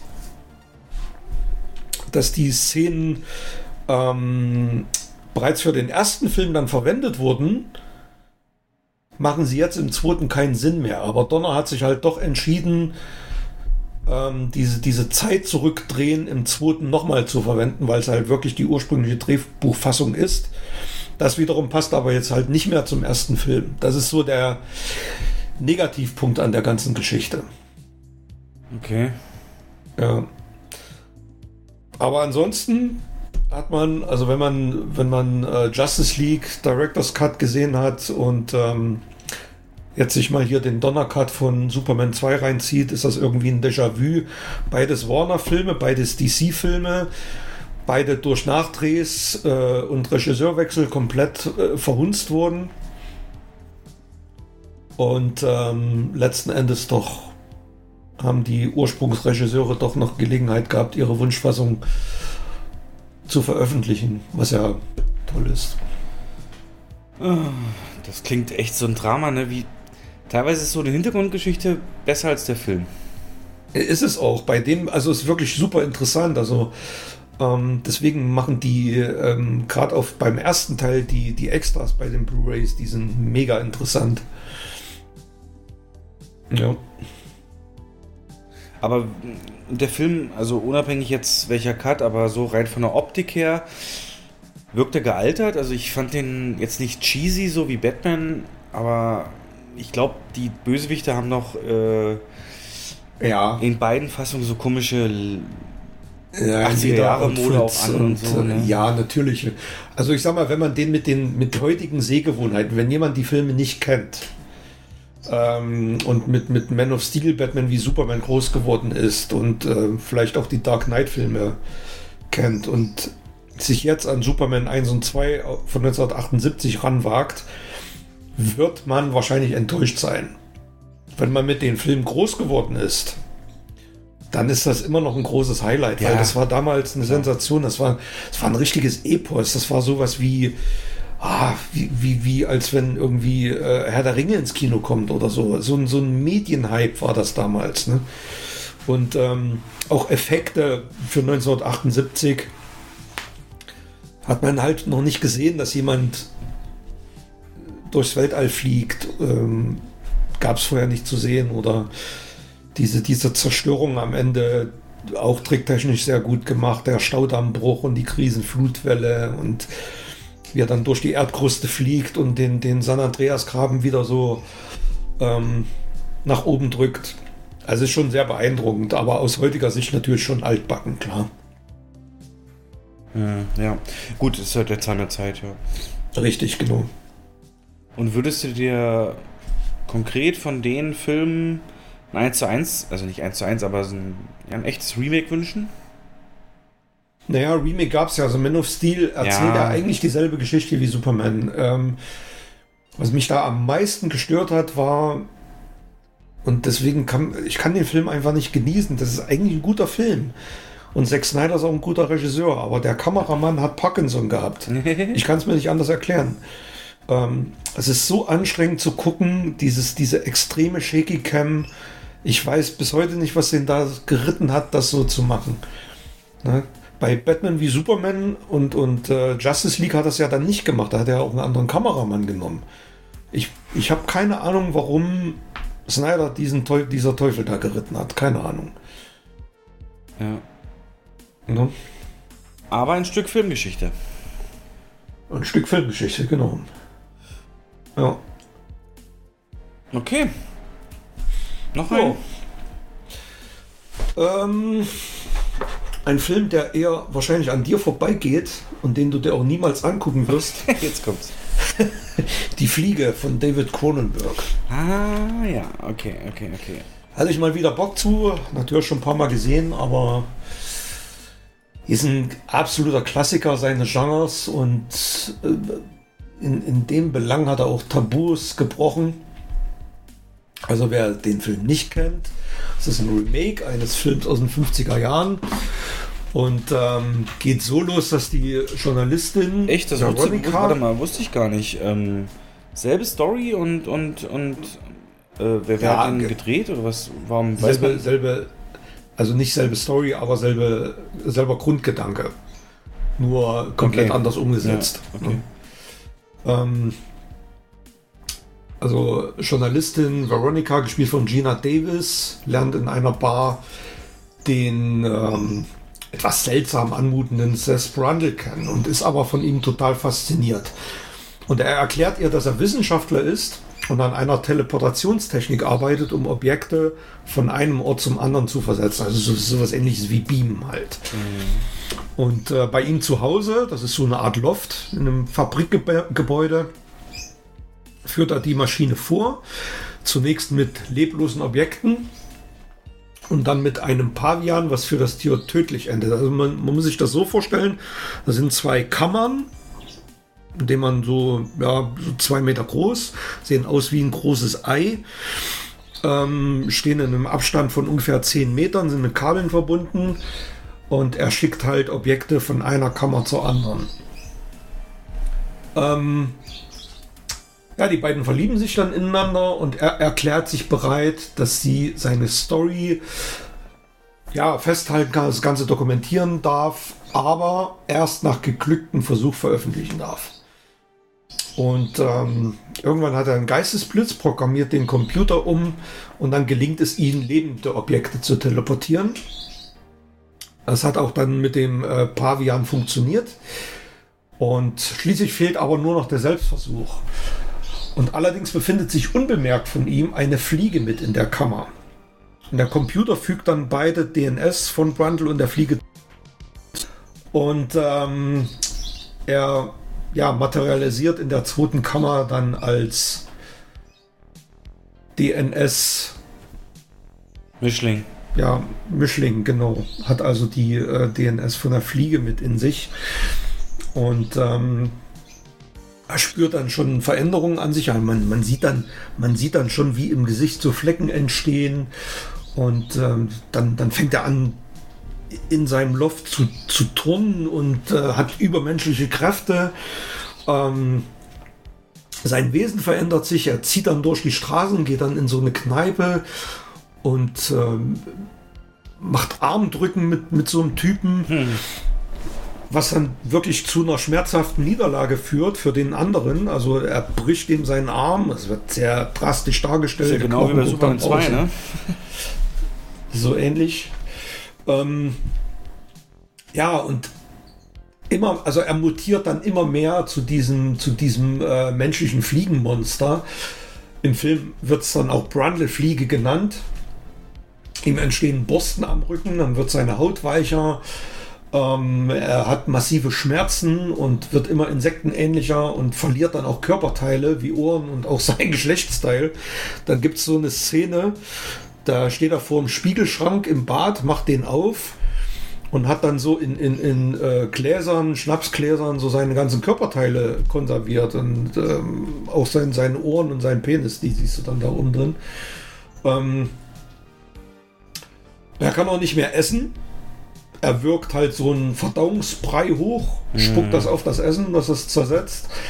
Und das passiert alles nicht im Off, das wird alles Kamera drauf genauso gezeigt. Ähm, ja, und seine Freundin wird von ihm schwanger. Also kurz nachdem er das Experiment gemacht hat, äh, schlafen sie miteinander. Da wusste er natürlich das noch nicht, dass er sich zu einer Fliege verwandeln wird. Ähm, und sie wird Zeuge seiner Verhandlung. Also sie sorgt sich um ihn, geht auch immer wieder hin und ähm, er entfremdet sich aber immer weiter von ihr. Und am Ende versucht er dann, sich mit ihr und ihrem ungeborenen Kind zu einem völlig neuen Geschöpf zu verschmelzen. Also er will sie dann dazu drängen, mit ihr zusammen in die erste Kammer zu gehen, ähm, dann den Computer zu starten und als ja als äh, DNA verschmolzenes Geschöpf in der zweiten Kammer zu landen. Und Veronikas Ex-Freund, er kann das in letzter Minute verhindern. Also er stößt dann dazu, richtet ein Gewehr auf diese Verbindungskabel von den Boxen und schießt auf diese Kabel. Ähm, und zwar genau in dem Moment, als Brundle, also er merkt das, in dem Moment, als die Kammer sich wieder öffnet und er es verhindern will, rauskommt, wird er teleportiert. Und äh, das führt dann dazu, dass er komplett völlig entstellt ist und lebensunfähig. Er hat sich vorher schon zur kompletten Fliege verwandelt. Sehr eklig. Also ja, die Augen fallen dann raus. Ja, und. Und dann reißt sie, äh, sie ihm dann äh, den, den Kiefer unten ab und äh, also wirklich, die Make-up-Effekte sind sensationell. Die haben auch einen Oscar gewonnen. Ähm, ja, und er ist sich dessen bewusst, dass er nicht mehr lebensfähig ist und nimmt so seine Fliegenhand und richtet den Gewehrlauf, den sie in der Hand hält, bei sich an den Kopf. Und sie drückt dann ab und dann, ähm, ja, zerfetzt es ihm den Kopf und dann ist der Film zu Ende. Warum ja. hat er so einen Kultstatus? Hm. Ich habe mal ein Zitat aus dem Lexikon des internationalen Films rausgesucht. Mhm. Ähm, Cronenbergs Film bewegt sich in der naturalistischen Darstellung des bestürzenden, ekelhaften Verwandlungsprozesses auf einem schmalen Grad zwischen Abscheu und Faszination. Die konsequent gesteigerte Spannungsdramaturgie, der Einsatz perfekter filmischer Mittel und verblüffender maskenbildnerischer Fähigkeiten sowie die symbolisch anmutende, eindrucksvoll durchkomponierte Filmmusik machen ihn unter cineastischen Gesichtspunkten zu einem Leckerbissen. Da ist eigentlich alles drin in dieser Kurzkritik. Ähm, der hat Tabus überschritten, in der Gewaltdarstellung, gerade am Ende. Das ist schon heftig. Als ich den das erste Mal gesehen hatte, kurz nach der Wende, ähm, das war ein, für mich ein absolutes Novum. Also du, du siehst dann, als dieser die, der Ex-Freund von der äh, Veronica dann mit dazukommt, ähm, den verstümmelt er ja noch. Also dann wirkt er seinen Brei auf seine Hand. Die, die zersetzt sich dann und zerfällt komplett. Dann wirkt er den Brei auf den Fuß, dann bricht er ihm den Fuß noch ab. Also das ist alles sehr drastisch und ähm, krass dargestellt, aber auch notwendig für den Film. Also um, um die Wirkung überhaupt zu entfalten. Also wenn er das nicht gemacht hätte, wenn er die Szenen nicht so drastisch dargestellt hätte, dann ähm, würden die nicht so wirken. Also ja, gezielt, genau. äh, gezieltes, ähm, so wie der erste Saw, so ein bisschen gezieltes. So, ja. Oder äh, der steht halt wirklich vorm Spiegel und, und äh, pult sich die Fingernägel vom, vom Finger ab und äh, also es ist wirklich teilweise heftig und ja, wusstest du eigentlich, dass Mel Brooks, also der Comedy Mel Brooks, den Film produziert hat? Nee. Ja. Okay. Er hat einen Film produziert. Ähm, wusste ich auch. Ich habe immer nur gelesen, a Brooks Film Presentation. Ich wusste aber nicht, dass es Mel Brooks ist. Und ähm, ja, die Maskeneffekte durch Chris Wallace. Der hat den zweiten Teil dann äh, inszeniert der bei weitem nicht so gut ist wie der erste.